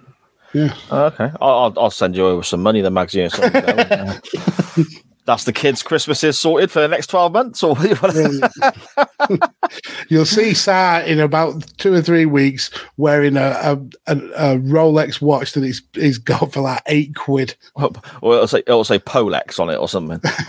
No, it says Rolex. It will say Rolex. And it's got The- the 13 like- hours in the day, yeah? Well, yeah. Or the the second hand doesn't quite go around. Yeah, fair enough, mate. Fair enough. oh, there we go. Thank you so much, everybody, for your non-wrestling topic shouts and uh, messages to the show, tweets to the show, etc. Uh, as always, the show doesn't exist without your good selves. But Magsy, I suppose, unless we want to have a quick scan through the chat one last time, we better talk a bit of wrestling, hadn't we? I, I mean, we can, but we, there's still some uh, some to go through through the chat. Uh, Benny Mac says, if you remember, Si had t-shirts taken down because uh, the Scum Wars look like uh, similar to Star Wars. So Pink Floyd should sue. Sue who though? Who would you sue? Pride.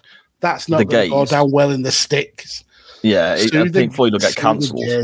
Also, Benny, when you say when you say your Scone Wars t-shirt looked similar to Star Wars, I would raise that a little bit and say it looked the fucking same as Star Wars. Uh, I mean, but I loved it. I love the shirts. how many of the the the chain wrestling and SJP um, World Media T-shirts look eerily similar to? Oh, fucking loads of them, loads of them. Uh, uh, uh, can go that was- there was there was this whole selling point of, of, of a couple of the shirts on the site. Buy these quick; they're going to get took down. So,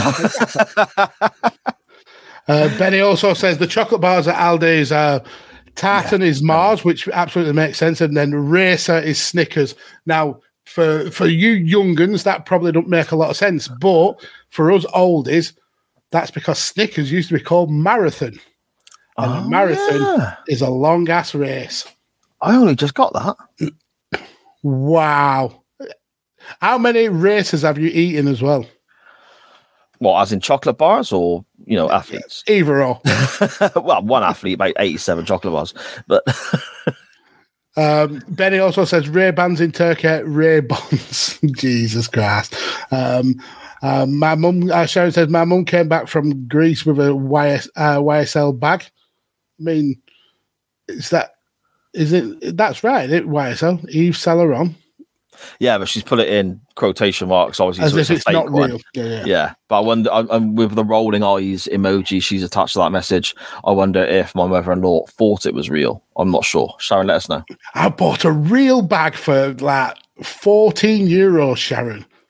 Honestly, it's amazing over there in Greece.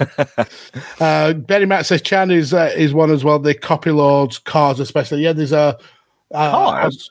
yeah, um, so there's a YouTube channel called Donut, and they focus on on cars and, and motoring. And they did a list of of Chinese copies cars. So there's copies of Range Rovers, uh, Bentleys, uh, McLarens, Koenigseggs. They they if there is a popular car out there, they will copy it. And Why? they, they're not the best looking quality as you would expect from from China, but yeah, they they look eerily similar because again they've no copyright law. So, Yeah, fair enough.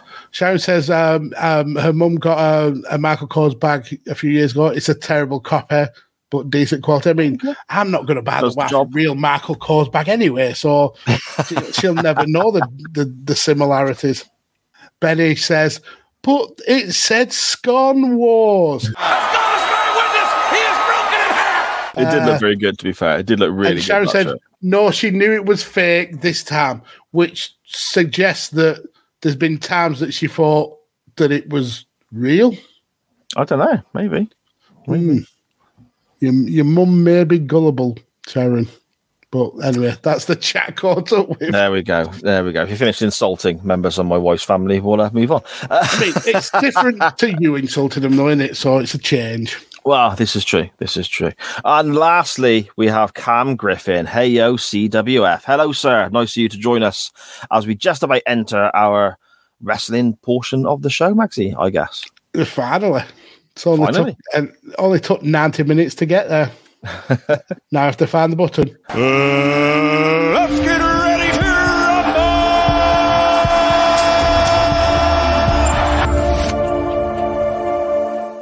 Ah, lovely. Lovely bit of Vimto, that is, that the voice. I love Vimto, Mags. Um, yeah, Lorraine loves Vimto. Um, I'm not a massive fan of it. I find it too sweet. Oh, okay. Yeah. But anyway, um, why don't you Magdy. a bit of Vimto in your in your cream soda? No, you can't. You can't do that. You got to put lemonade in squash, and then just use less squash, and then that's banging. Okay. Mhm. Yeah, I mean, Cream soda. lemonade. Yeah, yeah, but cream soda that's like a vanilla flavor. You don't mix vanilla with like orange or blackcurrant, do you? That's Yeah, rank. What are you doing? Oh, sorry, fucking lardy dar. Well, yeah. What, what, what, what would you? I, I, I didn't realise we had fucking Antony Worrall Thompson up in the house. so, would you happily mix like a vanilla drink with a blackcurrant drink? I, I, I don't know. I would try it. I was only making a suggestion, sir. Jesus Christ. All right, bloody hell! I didn't mean How dare you I'm mix sorry. blackcurrant and vanilla? Those flavour profiles will never go together. I apologise, Mags. I didn't mean to upset you. Salt Bae Sar. Prick. anyway, can we get on now and talk a bit of wrestling? You, it's up to you, sir. Shall we? Let, let me just Yes. raise my pinky as I drink my water.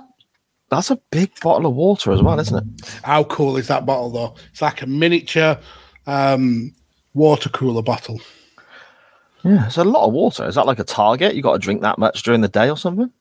No, I'm, I just get annoyed going back and forth to collect drinks of water. Fair enough. Fair enough. On that note, actually, here in the chat, Cam Griffin. Pepsi with literally any cordial. I'm I'm not having that. If that now, I I will agree with fucking Heston Blumenthaler. That is. I am not having that. That is, but that was something in in a non wrestling topic a few weeks back. And Cam says he has Pepsi with orange squash. well. Cam is a scruffy dosser. Thanks for joining us, though, Cam. yeah, Um, we always Just- appreciate right your input, sir. There did used to be a couple of special edition uh, Pepsis. Um, a pineapple one, which was absolutely glorious, and a strawberry flavored one as well. That was good. So yeah, he might actually be right. I might have to eat my own crow here and say that yeah, it might be good to mix Pepsi with cordial. Should we try it next week? No, let's not. Okay. Anyway, Magsy, you on the poll? And oh, Jesus Christ, a cordy poll at that. Yeah, indeed. I'm surprised. Uh, yesterday, we were Oh. over at my mother. That's when you know you've won so much in No, a row. I'm what- surprised you won. What is this? You're very unpopular, aren't you, Mags? What is th- literally? We said let's start, let's talk a bit of wrestling now. You played our little jingle, and you your attitude has just changed. Is, is it gone past I your told you. bedtime now? So it meds, you? mate. I have to build up a tolerance to the meds again. Yeah, I've gone, wow. because you turned into a really grumpy prick. How do you not know that that was me all along? Mm, maybe, maybe. What I meant was I was surprised because it's a match from this year and Cody's in it. And I know that there's a couple of people who are not big Cody fans who vote in our poll. So I was surprised. So then, luckily, we've got a lot of other fans of, of our show who, who must be Cody fans. Even though I did say at the top of the show, I don't, I don't count this as a Cody, a Cody No. match because No. he's he's in it. He comes in literally last, Mhm. and he's in it for such a short time. This is this for me is it makes Gunther the absolute star. Yeah. Yeah, without a doubt. Without a doubt. Uh, and speaking of that, well, I suppose Magsy, Magsy's option on the poll one Royal Rumble from this year, 2023, in the Alamo, Alamodome in Texas. San Antonio. Yeah, the home of Shawn Michaels, mate, where he won the world title in 1997. Good time. Did he, al- did he also win the Rumble as well in the Alamo? No, he won it. He won the world title in '97 at the Royal Rumble, Ah, okay. but he wasn't in the Rumble. He won the Rumble in '95 and '96, and they were in Connecticut and I can't remember the other one. That's going to bug me now. I'm sure you'll sure you'll check Wikipedia. I'll remember at three o'clock in the morning and just suddenly wake up and go, Sharon, it was in. anyway, uh, yeah, Gunther starts the match. He is number one and he is up against uh, Sheamus, who is number two. Now, first of all, Magsy, this is in a massive dome. It's a huge venue. It's ginormous. Yeah. What are your thoughts when it comes to a not a pay per view in general, but a Royal Rumble with regards to the length of the entranceway? Now, there is shows, especially when they have it in Madison Square Gardens, where the entranceway is incredibly short. Uh, but saying that, I do actually like that that camera facing the the the entrance where you see the wrestler straight away. But this is ridiculously long.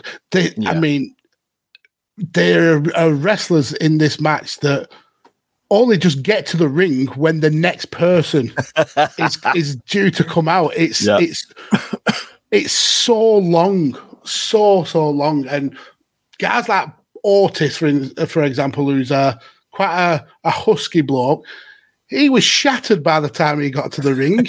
Absolutely shattered. So yeah, there there has to be some sort of um, middle ground. Uh, I think Royal Rumbles may not be suited to to stadium events. They may need to limit it to arenas. I think. Mm, yeah, fair enough, mate. Fair enough. I like the I like the music. The longer the entrance music plays and so on, I enjoy that. But yeah, this did get to a point of bloody hell. This is a bit, you know, especially when you had um, anyone from Alpha Academy come down. You had that Sharon. Ooh, Sharon. What's she asking you there, mate? I don't I- listen. She's overstepping a boundary there, so you need to have a word with her. Sharon in the chat. How much length do you also- like, Mags? It's not about the the size of the nail; it's the hammer you're throwing at it. Fair enough. There we go. Saying that. Yeah, Alpha Academy, that whole shoosh business, that, that gets on my nerves. Yeah, that gets on my nerves.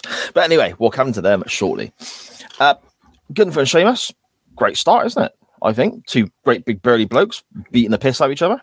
And and how many times did we get that in this Royal Rumble? Yes, It's um if you are a fan of big meaty blokes slapping meat, this is the Royal Rumble for you because it happens multiple times. Um and it was as Gunther was coming out, Michael Cole uh, he had a a fascination in this Royal Rumble of dropping little factoids in with the show.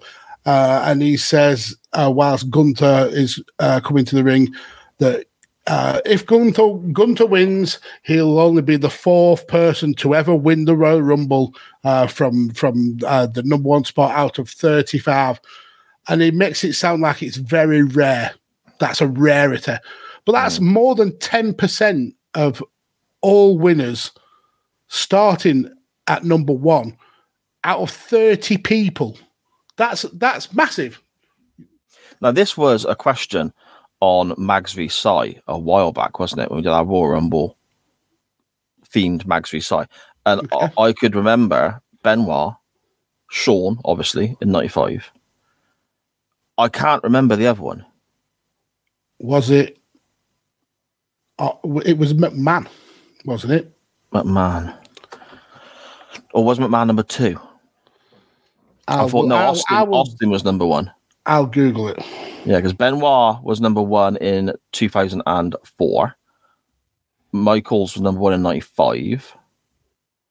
Because Ray lasted a long time, but he came in officially as number two. McMahon was number two in 99, and he won it for number two.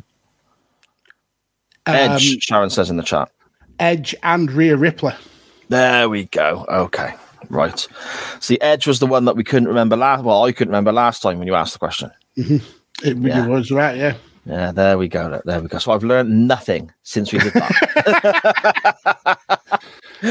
Fantastic. Um, Gunther and Sheamus are followed very quickly by The Miz and Kofi Kingston. So already to me, we got four very established names in there because I tend to find with a lot of Royal Rumbles, especially maybe not so modern day, but going back, say, just a few years, you'd start strong, but then very quickly when you're getting into three, four, five, and six, Filling with the tact. yeah, it's it's half, you know, half a tag team guy or something. Not half a tag team guy, as in somebody just from the waist down or something like that, but half of a tag team guy. Yeah. you know, and that or, sort of stuff. Or, or it ends up being someone like a, a plucky youngster like Carlos Colon, who was Yeah. about 50 when he rocked up.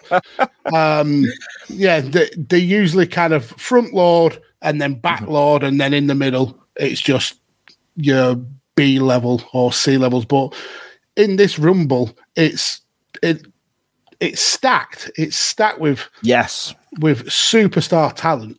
yeah, it is without a doubt. Um, we get Xavier Woods out quite early as well, which leads to quite a few double team moves from the uh, New Day guys, and they tease a fight at one point. Now, I loved this because the commentators were saying they're going to go for it, it's going to happen, it's every man for himself. And then they do this ridiculous bump slapping kind of thing.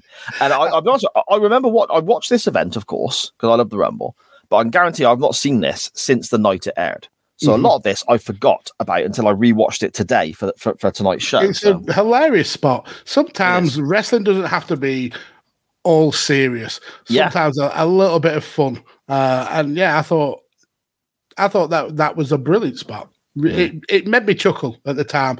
And when you see the other wrestlers kind of holding off and you you see like I think there's a camera shot of Sheamus who's sat in the corner and you can see him smiling and he's loving it because he's just having a having a fun time. I think it was Sheamus's. They said it was Sheamus's birthday as well. So what Okay. a present for Sheamus to see Yeah.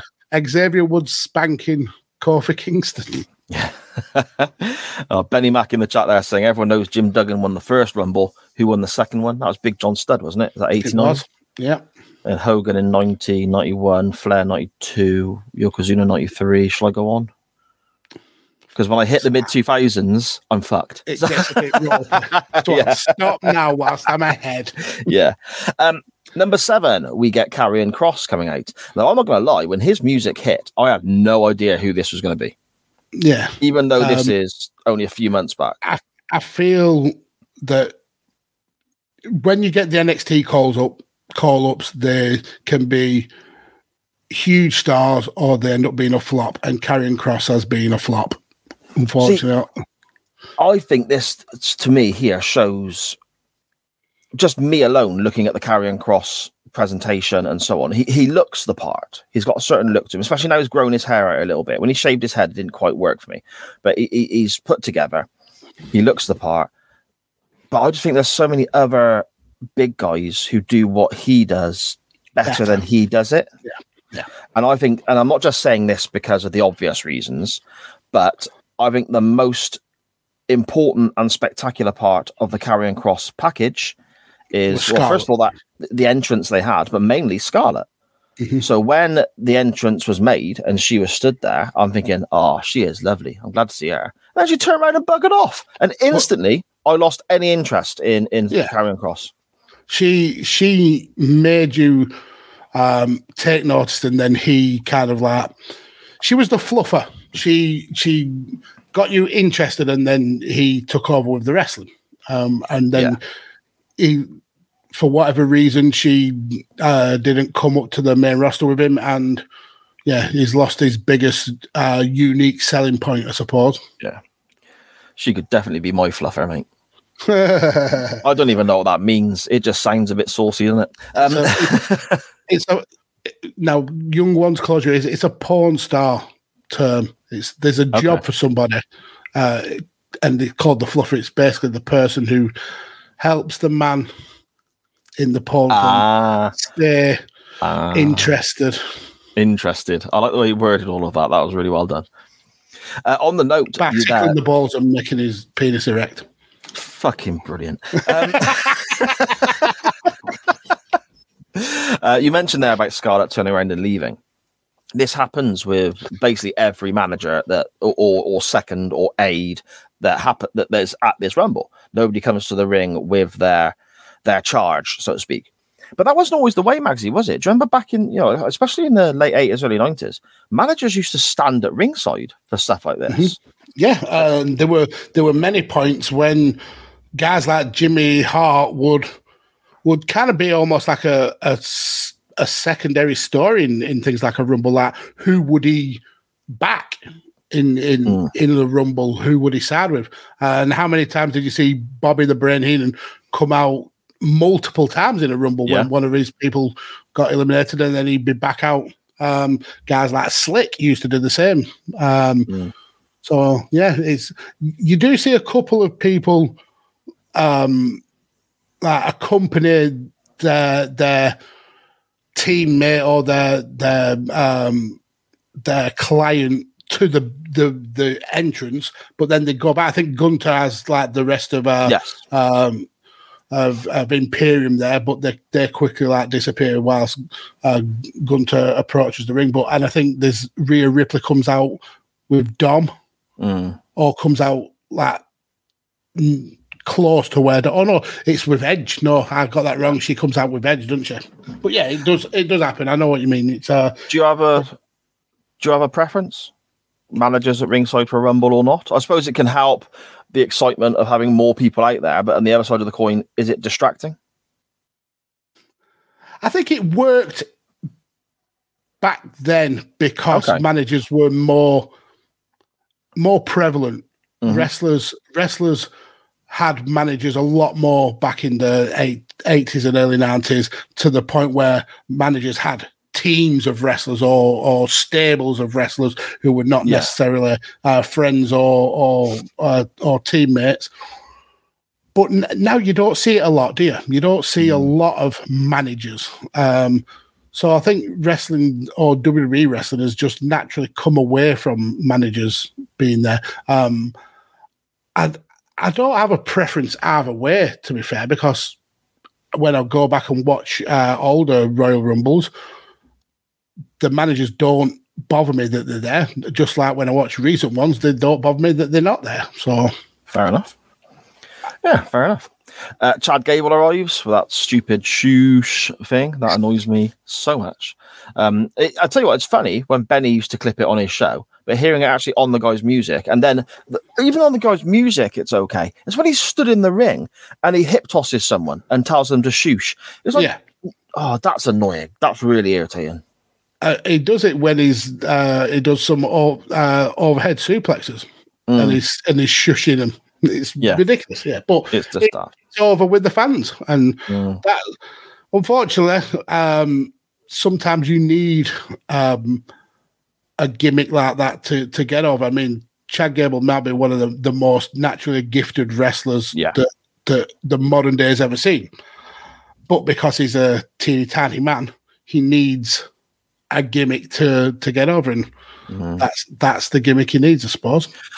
And, and, speaking of how talented the guy is, we get a very small snippet of this because we get some brilliant mat wrestling with him and Xavier Woods. Mm-hmm. And then just as I'm watching this, thinking that you know there's like almost amateur style stuff on the mat and, and the exchanges there. The camera's cut away to just the big guys leaning against the ropes and, and so on. And that frustrates they're me. the big stars. Yeah, that frustrates They're the big me, stars.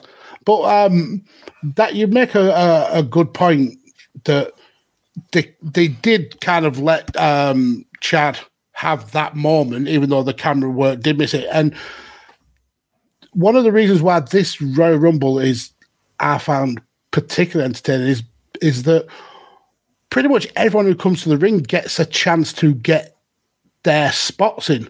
Normally yeah. with a Royal Rumble, uh, it's very, as we've said multiple times, punch, kick, forearm, pretend to be throwing someone over a rope, sit in a corner. But at least in this Rumble, the majority of people got to have a spot where they get their their moves in, or there's the the tease of a of a a, a battle against somebody. Um, so that for me made, this rumble a little bit more entertaining than say the standard rumble.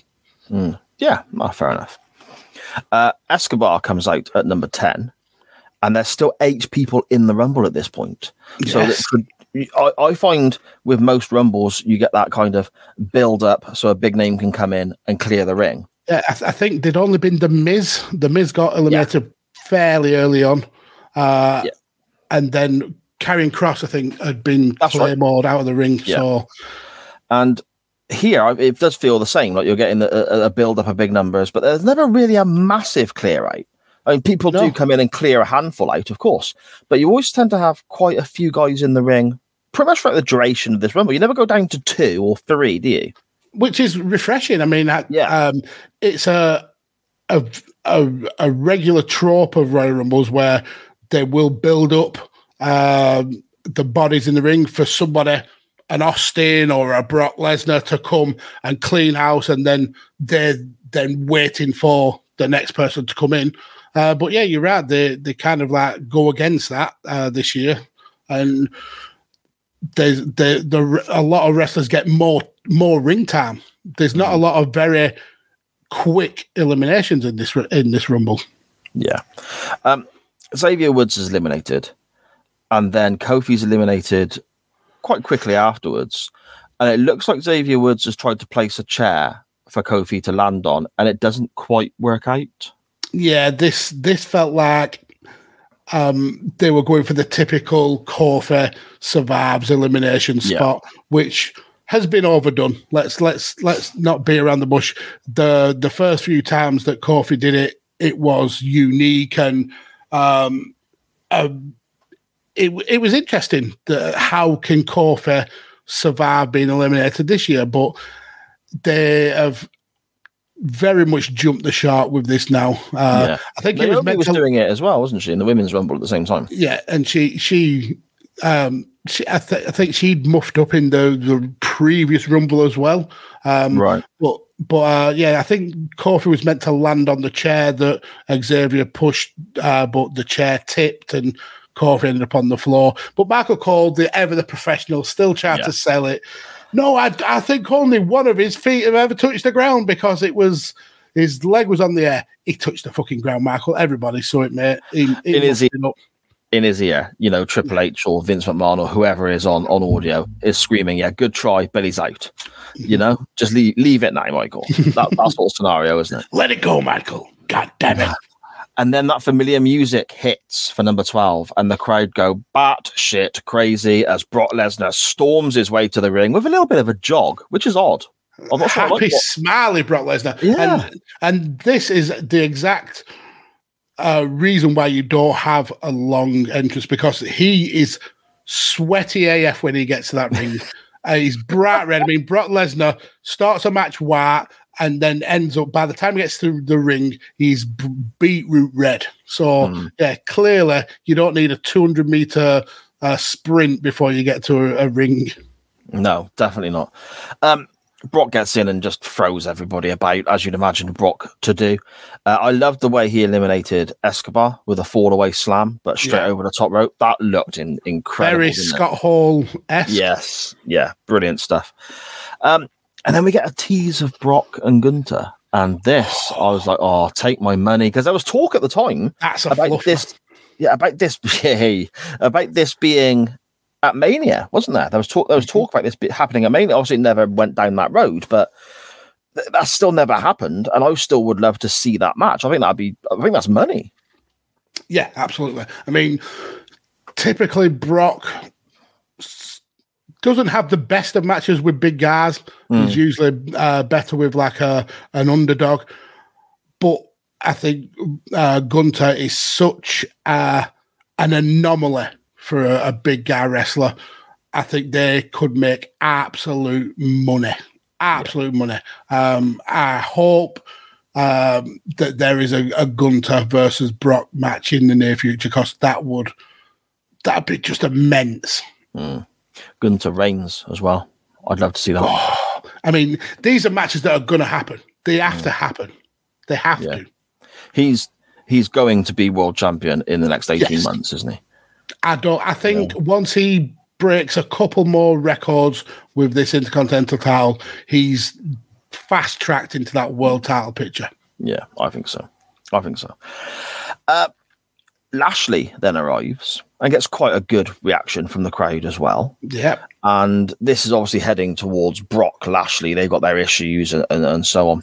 And he eliminates Lesnar. And Michael Cole quite happily states that Lesnar was only in the match for about three and a half minutes, which is. Yeah. I mean, as soon as you hear that Lesnar music, you think, "Here we go, clear out." Yeah, he's going to get rid of everyone. Um, so it, it was it was good that uh, WWE kind of went against that and and got him quickly eliminated, and that makes Lashley look absolutely phenomenal. I mean, he was in a he was in a storyline with uh, Lesnar at the time anyway, but it just adds to that, and Mm. and uh, Lashley looks like an absolute beast. Yeah, yeah, totally. Uh, Baron Corbin is on his way to the ring. and it, poor Baron Corbin, he he gets to the ring just as Brock Lesnar, and it's an angry Brock. It's a miffed Mr. Lesnar at this stage, Which is isn't it? weird because when he first gets eliminated and he's uh, leaning against the the announce table, he's got a rare little smile on his face Mm. because this is this is happy, funny Brock at this time. This is Brock that everyone is like really getting on with, and then he flips and he he he wrecks the gaff.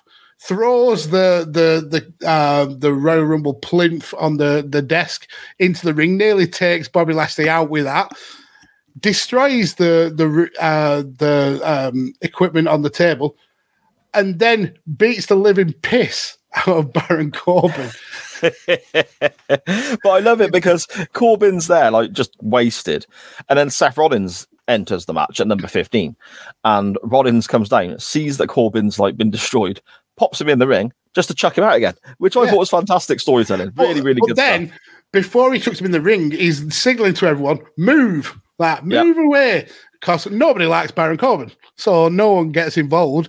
And yeah, and he he puts him in the ring just to throw him out. So. The, it was a brilliant spot, really entertaining. Uh, 16 is Otis, and I, I've got a confession to make now. I don't know if this is going to upset people or not. I imagine there's going to be some who object, but I don't get it with Otis. I just, I just don't get it now. I just don't. You're just jealous that he did the no pants dance with Mandy Rose. Well, maybe, but I'm talking more about his wrestling ability. I just don't get it. His his wrestling ability. he, does the he does the caterpillar, the Colin the caterpillar available at Aldi. Um, he that's that's the gimmick. That's the Otis gimmick. Okay.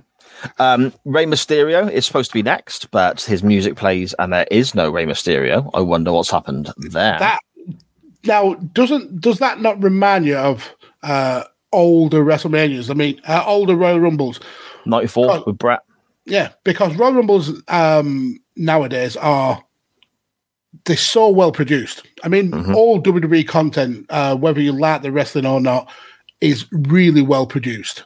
Yeah. But those older Royal Rumbles, they were a shit show a lot of the time.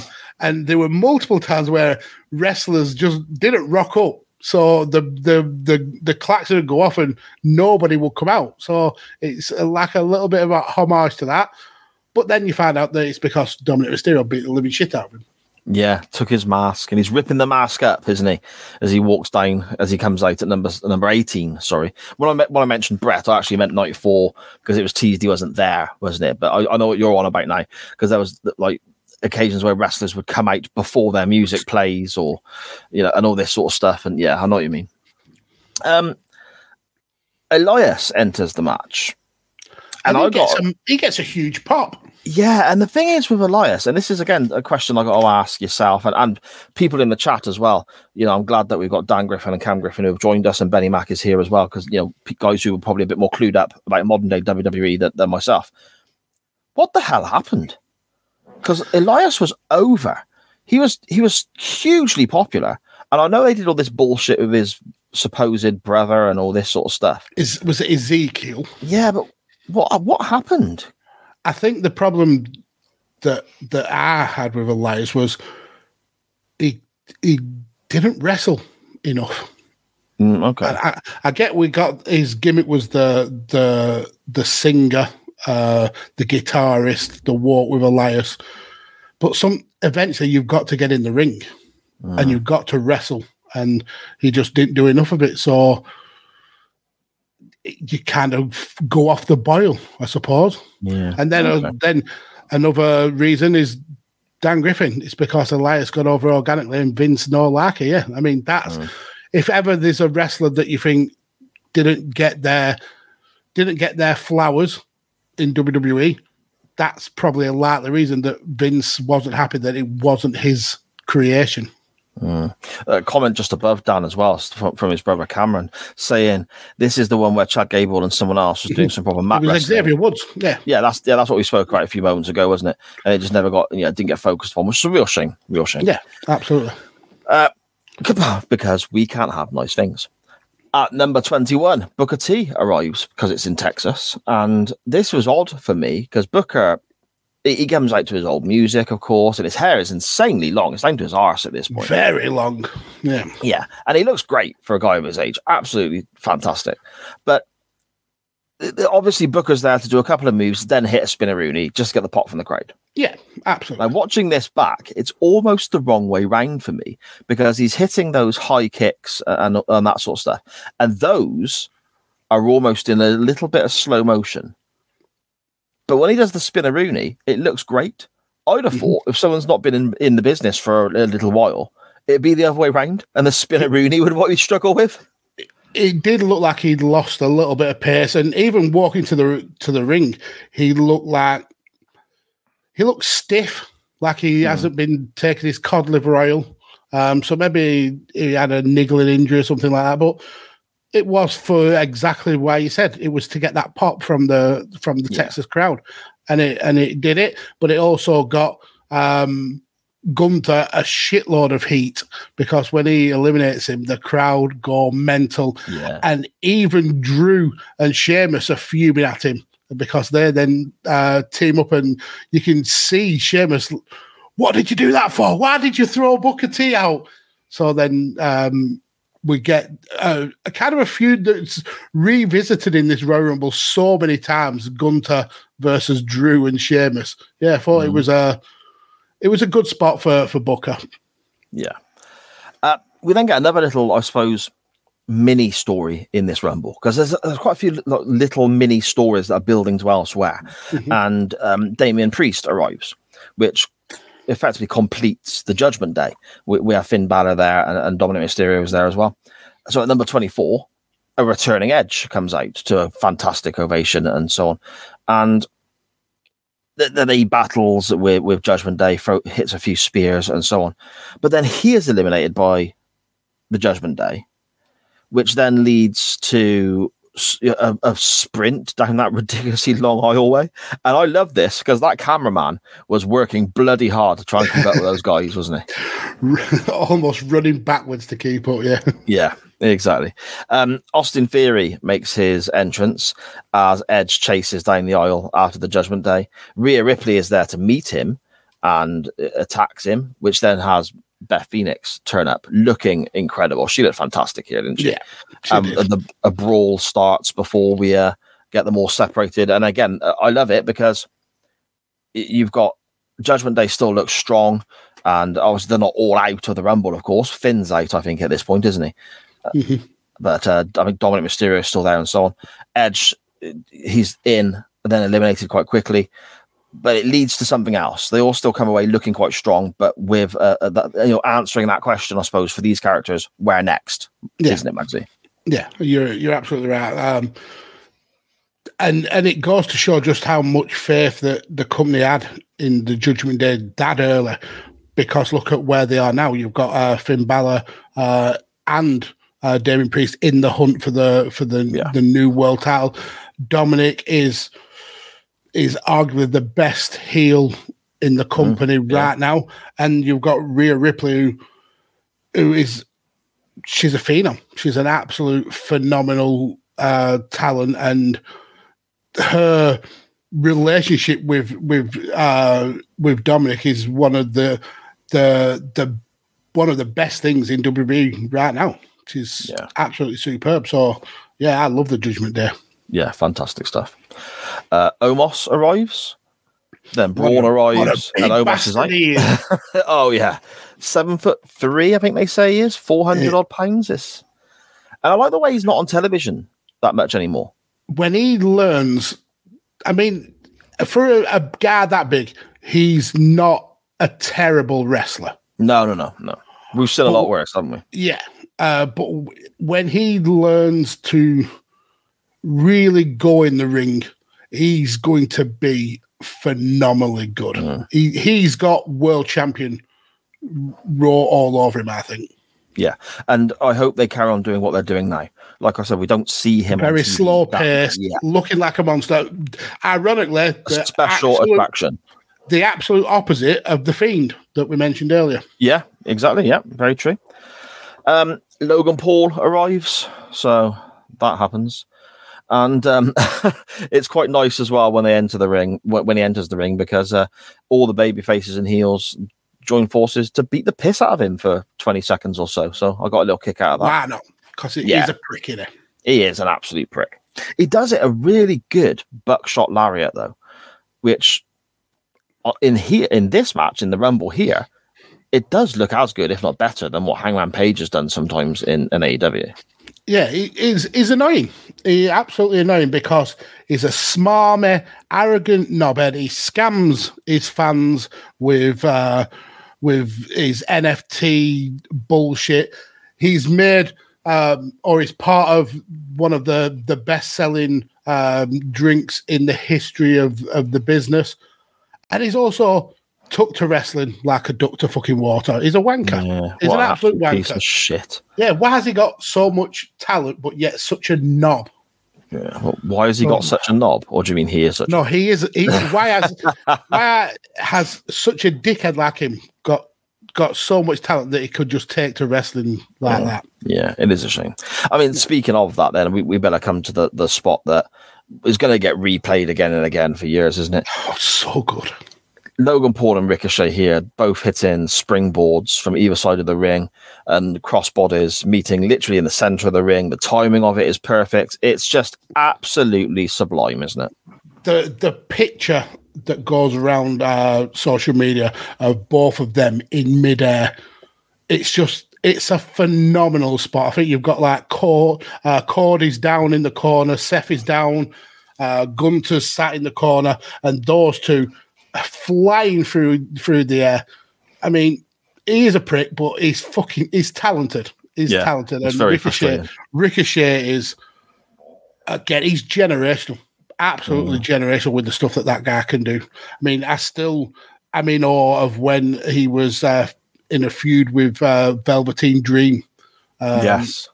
and he he did the front flip over the over the, the the ropes and landed perfectly to to square up to Velveteen. Oh my god, the guy's superb, superb. Imagine what he could do if he was in a wrestling company that would take somebody of that style seriously. Or imagine if he was six two. Well, yeah, that is true. oh dear. Um, we then come to, I suppose, uh, what everyone has been waiting for, I guess, with regards to this story. Cody arrives at number 30 to a, a, a good reaction again.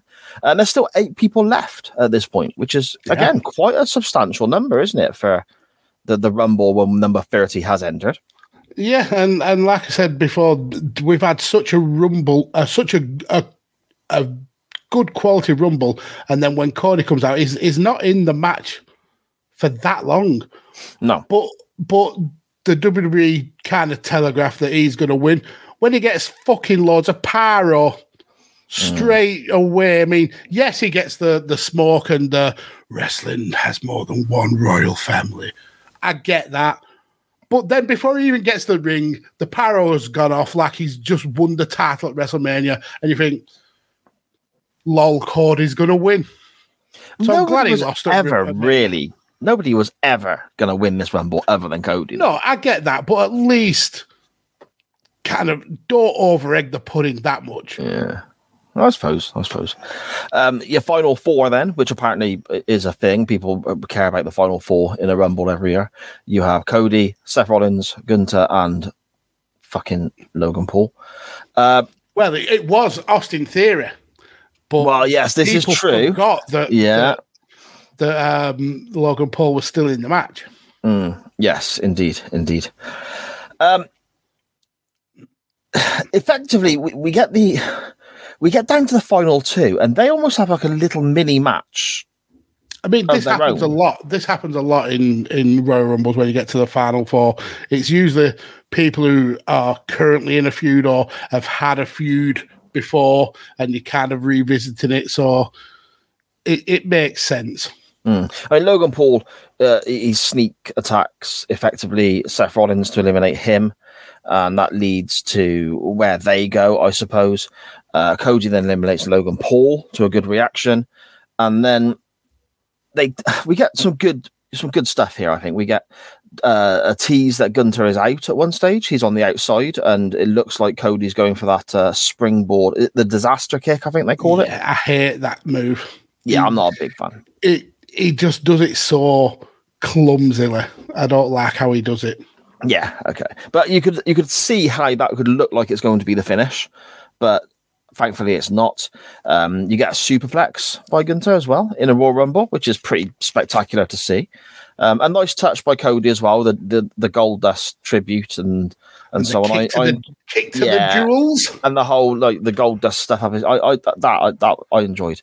Um, then you get a drop kick and a power bomb by Gunther, and you're looking at it and you're thinking, bloody hell, Cody might be dead now because that was that was vicious, wasn't it? And then fifty percent of the rest of the world uh, were hoping, "Come on, Gunther, Yes. you can do it. you can do it." For us Germans slash Austrians, Yeah, there we go. Um, we get the sleeper spot where Cody's on the outside and Gunther's got a sleeper on him, but he's dropping down and pulling Gunther over the top. And I had vibes of 2004 where um, Benoit dragged, I think it was the big show, out over the top to win the Rumble there when he came in at number one. Before eventually, it, but he comes down to a crossroads and Gunther's eliminated, and, and Cody wins and goes on to WrestleMania, and Cody loses. So, then absolutely no point. But well, there we go. There one, we go. One, one tiny little issue I had with this, I thought that for for Okay. a mini match after a rumble, that it was fine. Uh, we got uh, all the all the kind of like spots that we needed to get Gunther being absolutely dominant. Uh, I like the way that he focused on the the recently repaired pectoral muscle. We got all those kind of like little uh, points. But one thing that fucking pissed me off was the way Gunther leaned into the ropes when he was when he was going to be eliminated or whether he was when he was clotheslined uh, to go over the ropes. He doesn't go back first like most wrestlers. you're right. He he kind of like almost has to go face first, which that annoyed me because he did it once, and at, at first you think he's done that because he's he knew it was coming, so it, he's kind of protect himself so he can get back under the rope. But then when he gets eliminated, he does the same thing again, and you think hmm. just take the the clothesline like a, a proper clothesline. I wonder if he's got an issue with kind of like going like upside down, maybe. I don't know. Yeah, maybe, maybe. You're right though. It does happen. I think it's the disaster kick spot. He goes over the top from that, doesn't he? Before blocking Well, the kick. Th- There's there's the disaster kick spot, and then there's one where uh, Cody clotheslines him and he goes back under the ropes, and then then the final elimination. Mm, yeah. Yeah, so there we go. That's this year's War Rumble. That's incredibly modern day for this show, isn't it? Reviewing that, you know, I'm surprised it. I was, again, that's the reason why I was shocked it's, it won the poll because it's it's modern day. You know, it's very very recent. But there we Yeah, go. Yeah, we normally take the piss out of old stuff. We do indeed. We do indeed. Um, out of ten, Magsy, what are you thinking? As you cough your guts up there, my friend. It's been over two hours, so you've lasted well. I, I mean, I, it is what it is. You, if you would you wouldn't be shocked if I wasn't a coffee mess every Monday. This is true. This is true. Um, so out of ten, I think this is a thoroughly entertaining Royal Rumble. I like the way it wasn't um, paint by numbers as many Royal Rumbles are. Punch, punch, kick, kick, forearm, forearm, that kind of business. Uh, I like the way that a lot of the wrestlers got some decent ring time and got to to do their signatures.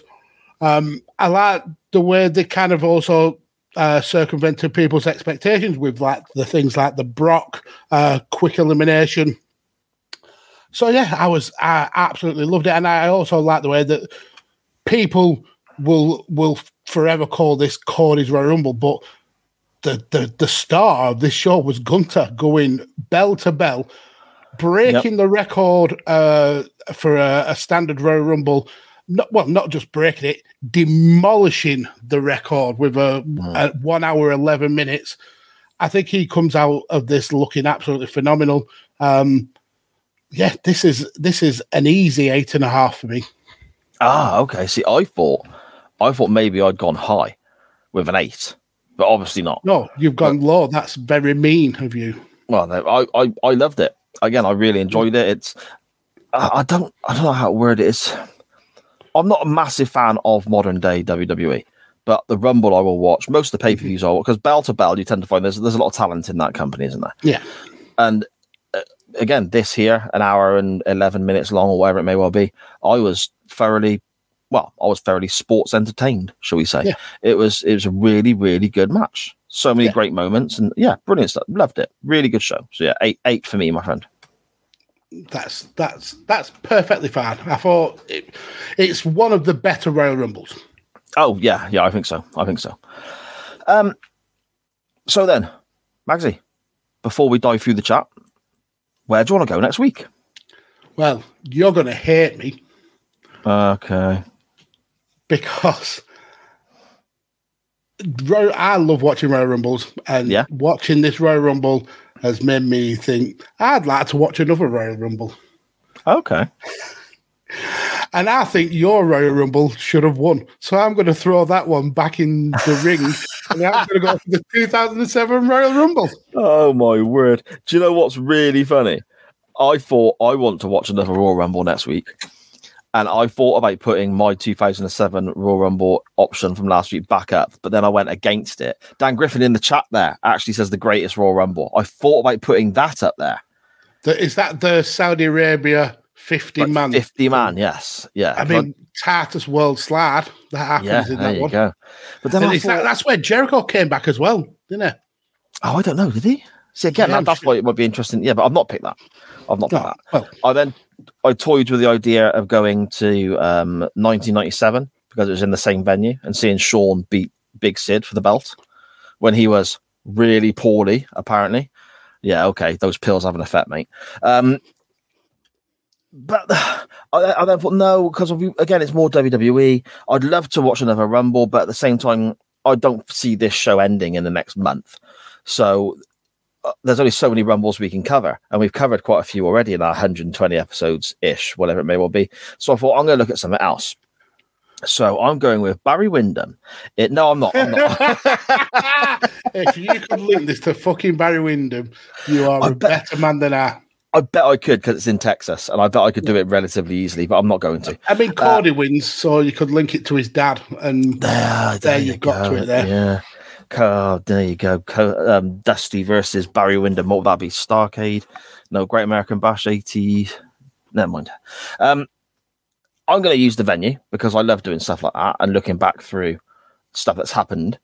So I, I, I went and looked at wrestling events that have happened in this building in Texas at the Alamodome.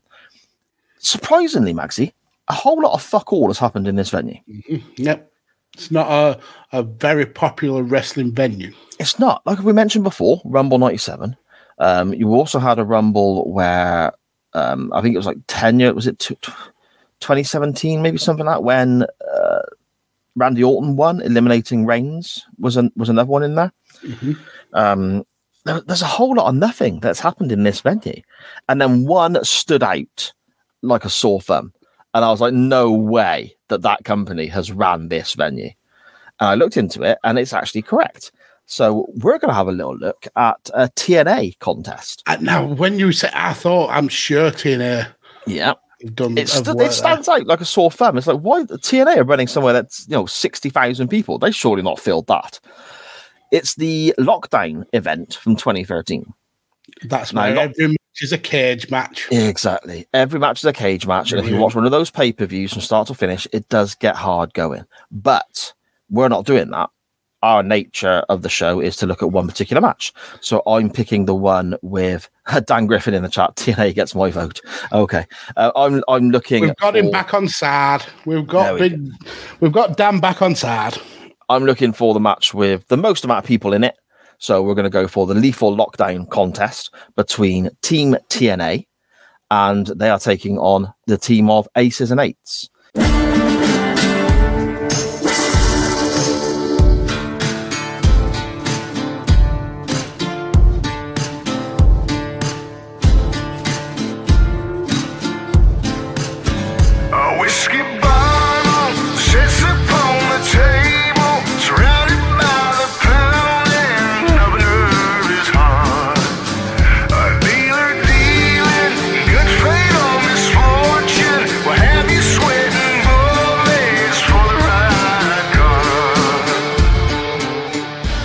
In a lethal lockdown match. Now, the, the teams are as follows Aces and Eights consist of Devon, uh, Doc, which is Gallows from, yep, um, Garrett Bischoff, which would be interesting, Oh Jesus! Knux, and Mr. Anderson. So, not a fantastic array of talent on that side. But on the other team, there's quite a bit of a combination here. We have Eric Young, James Storm, Magnus, Samoa Joe, and Sting. So Team TNA versus Aces and Eights from the TNA Lockdown pay per view 2013 is my shout, mate. That's a, a great shout. And um, if you need to catch up with the whole Aces and Eights story, um, friend of the show, Foul Original, did a, um, um, a multi video um, retrospective of the whole Aces and Eights storyline. And that's arguably more entertaining to watch that than to watch actual TNA Aces and Eights. So, yeah, go and check that out on Foul Original's channel. It was some good stuff. Oh, actually, that, that's a good shape, to be fair. Good shape. Um, this is available, the whole pay per view is available for nothing on YouTube. So Mhm. it's not like if this wins and people, I know some people watch along uh, and watch our matches with us. Like uh, Scottish Danny loves watching the match that we're covering on a Monday afternoon with his lunch. So then he can sit down and talk to us later on in the chat and so on. So it is all, the whole pay per view is available for three via YouTube. So we ain't got to worry about that. Sharon in the chat there, my darling wife, saying James Storm gets her vote. Yep, standard. That's a, that's going to be a good pick. Now, Mm. But at the same time, would I be happy?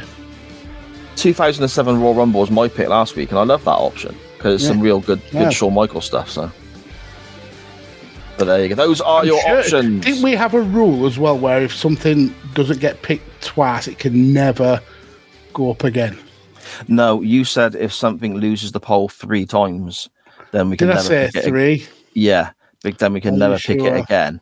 And it was with reference to when Hogan saved the world at WrestleMania Oh, okay. Seven, and then you said it only applied to that one because you wanted to put Oh. something else up for a fourth time. I think you may be uh, taking my words out of context there. But I think you were breaking the fucking rules again. But go. Those are your options for this week's poll. Keep your eyes peeled on our uh, Twitter account at chain underscore wrestling because it may well be up a little bit earlier this week, depending on what's going on with the weekend and so on.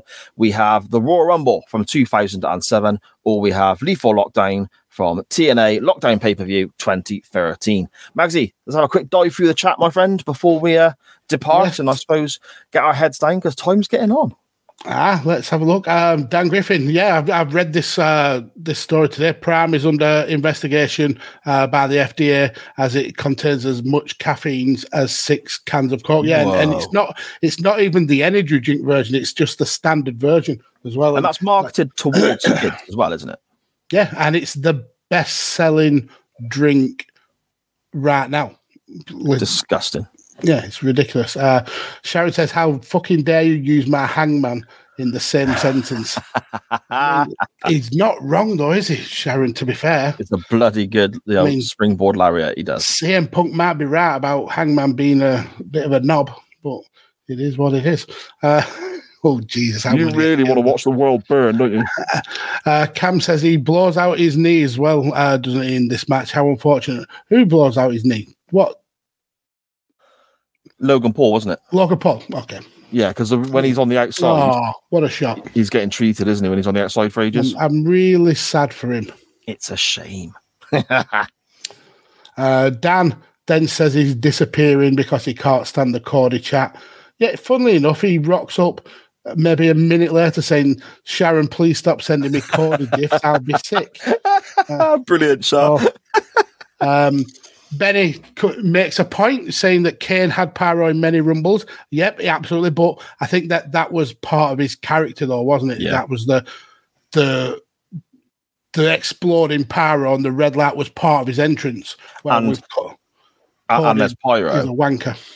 There's Pyro. And then there's Pyro. And Cody got Pyro. You know? Co- Cody got Pyro to the level of the one what set Undertaker's hair on fire that one time. He got that level of Pyro, ridiculous.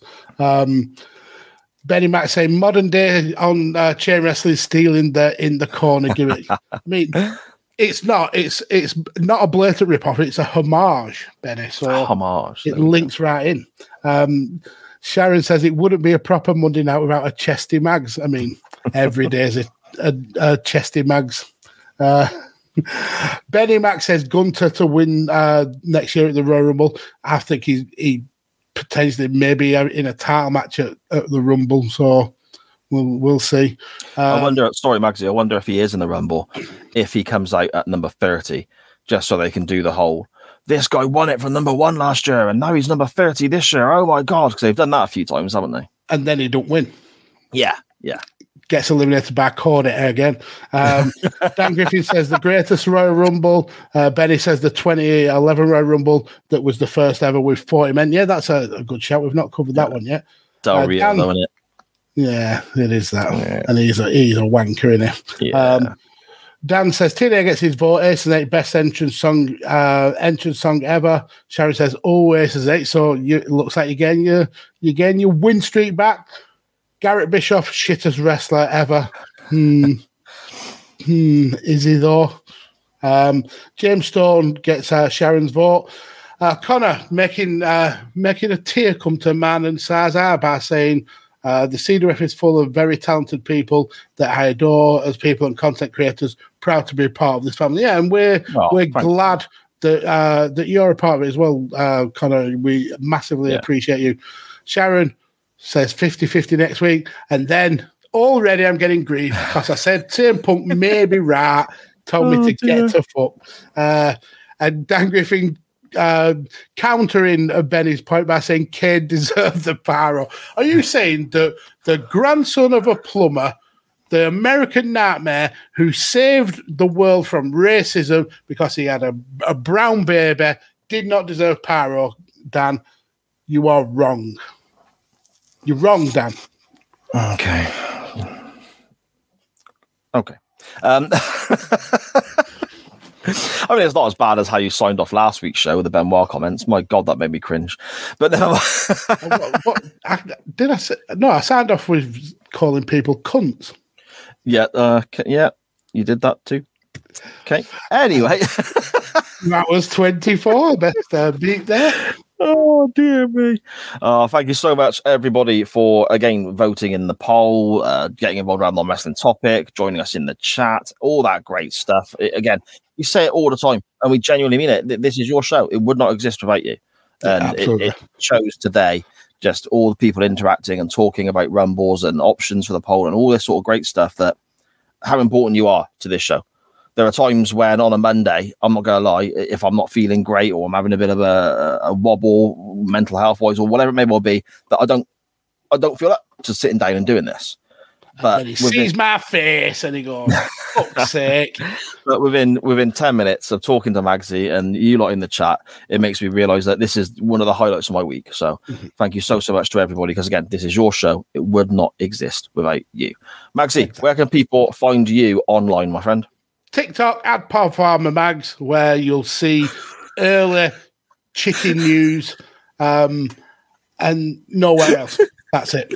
Just that. Why was why was that so aggressive? I don't know. Because I knew it was coming and I, I, I just stacked myself up, ready to go, wah! okay. Anything I'm involved in, you can find via the network that carries this show at SJP World Media on Twitter, Facebook, all your podcast players, platforms, and providers. Loads of great content there from loads of great content creators looking at wrestling, TV, sport, music, all sorts of great stuff. So make sure you are liking, subscribing, and all that so you don't miss a single podcast when it drops. And also make sure you are subscribed to the YouTube channel as well so you don't miss a live show because we've got so much live content now. We've got Chain Wrestling here, we've got In the Corner on a Wednesday, we've got uh, Gameplay Junkies on a weekend, we've got Premier League football coverage joining very soon as well. So much going on, so much going on. So make sure you subscribe so you don't miss a single thing there. But most importantly, you can follow this show itself on Facebook and Twitter at chain underscore wrestling. So make sure you are doing that. Magsy, I'm off now to sit down and try and find some wrestling to watch on the WWE network before losing my shit and turning it off because that new update is fucking crap. I'll speak to you next week, my friend. Happy birthday, pigs bladders. Wrestling's nuts!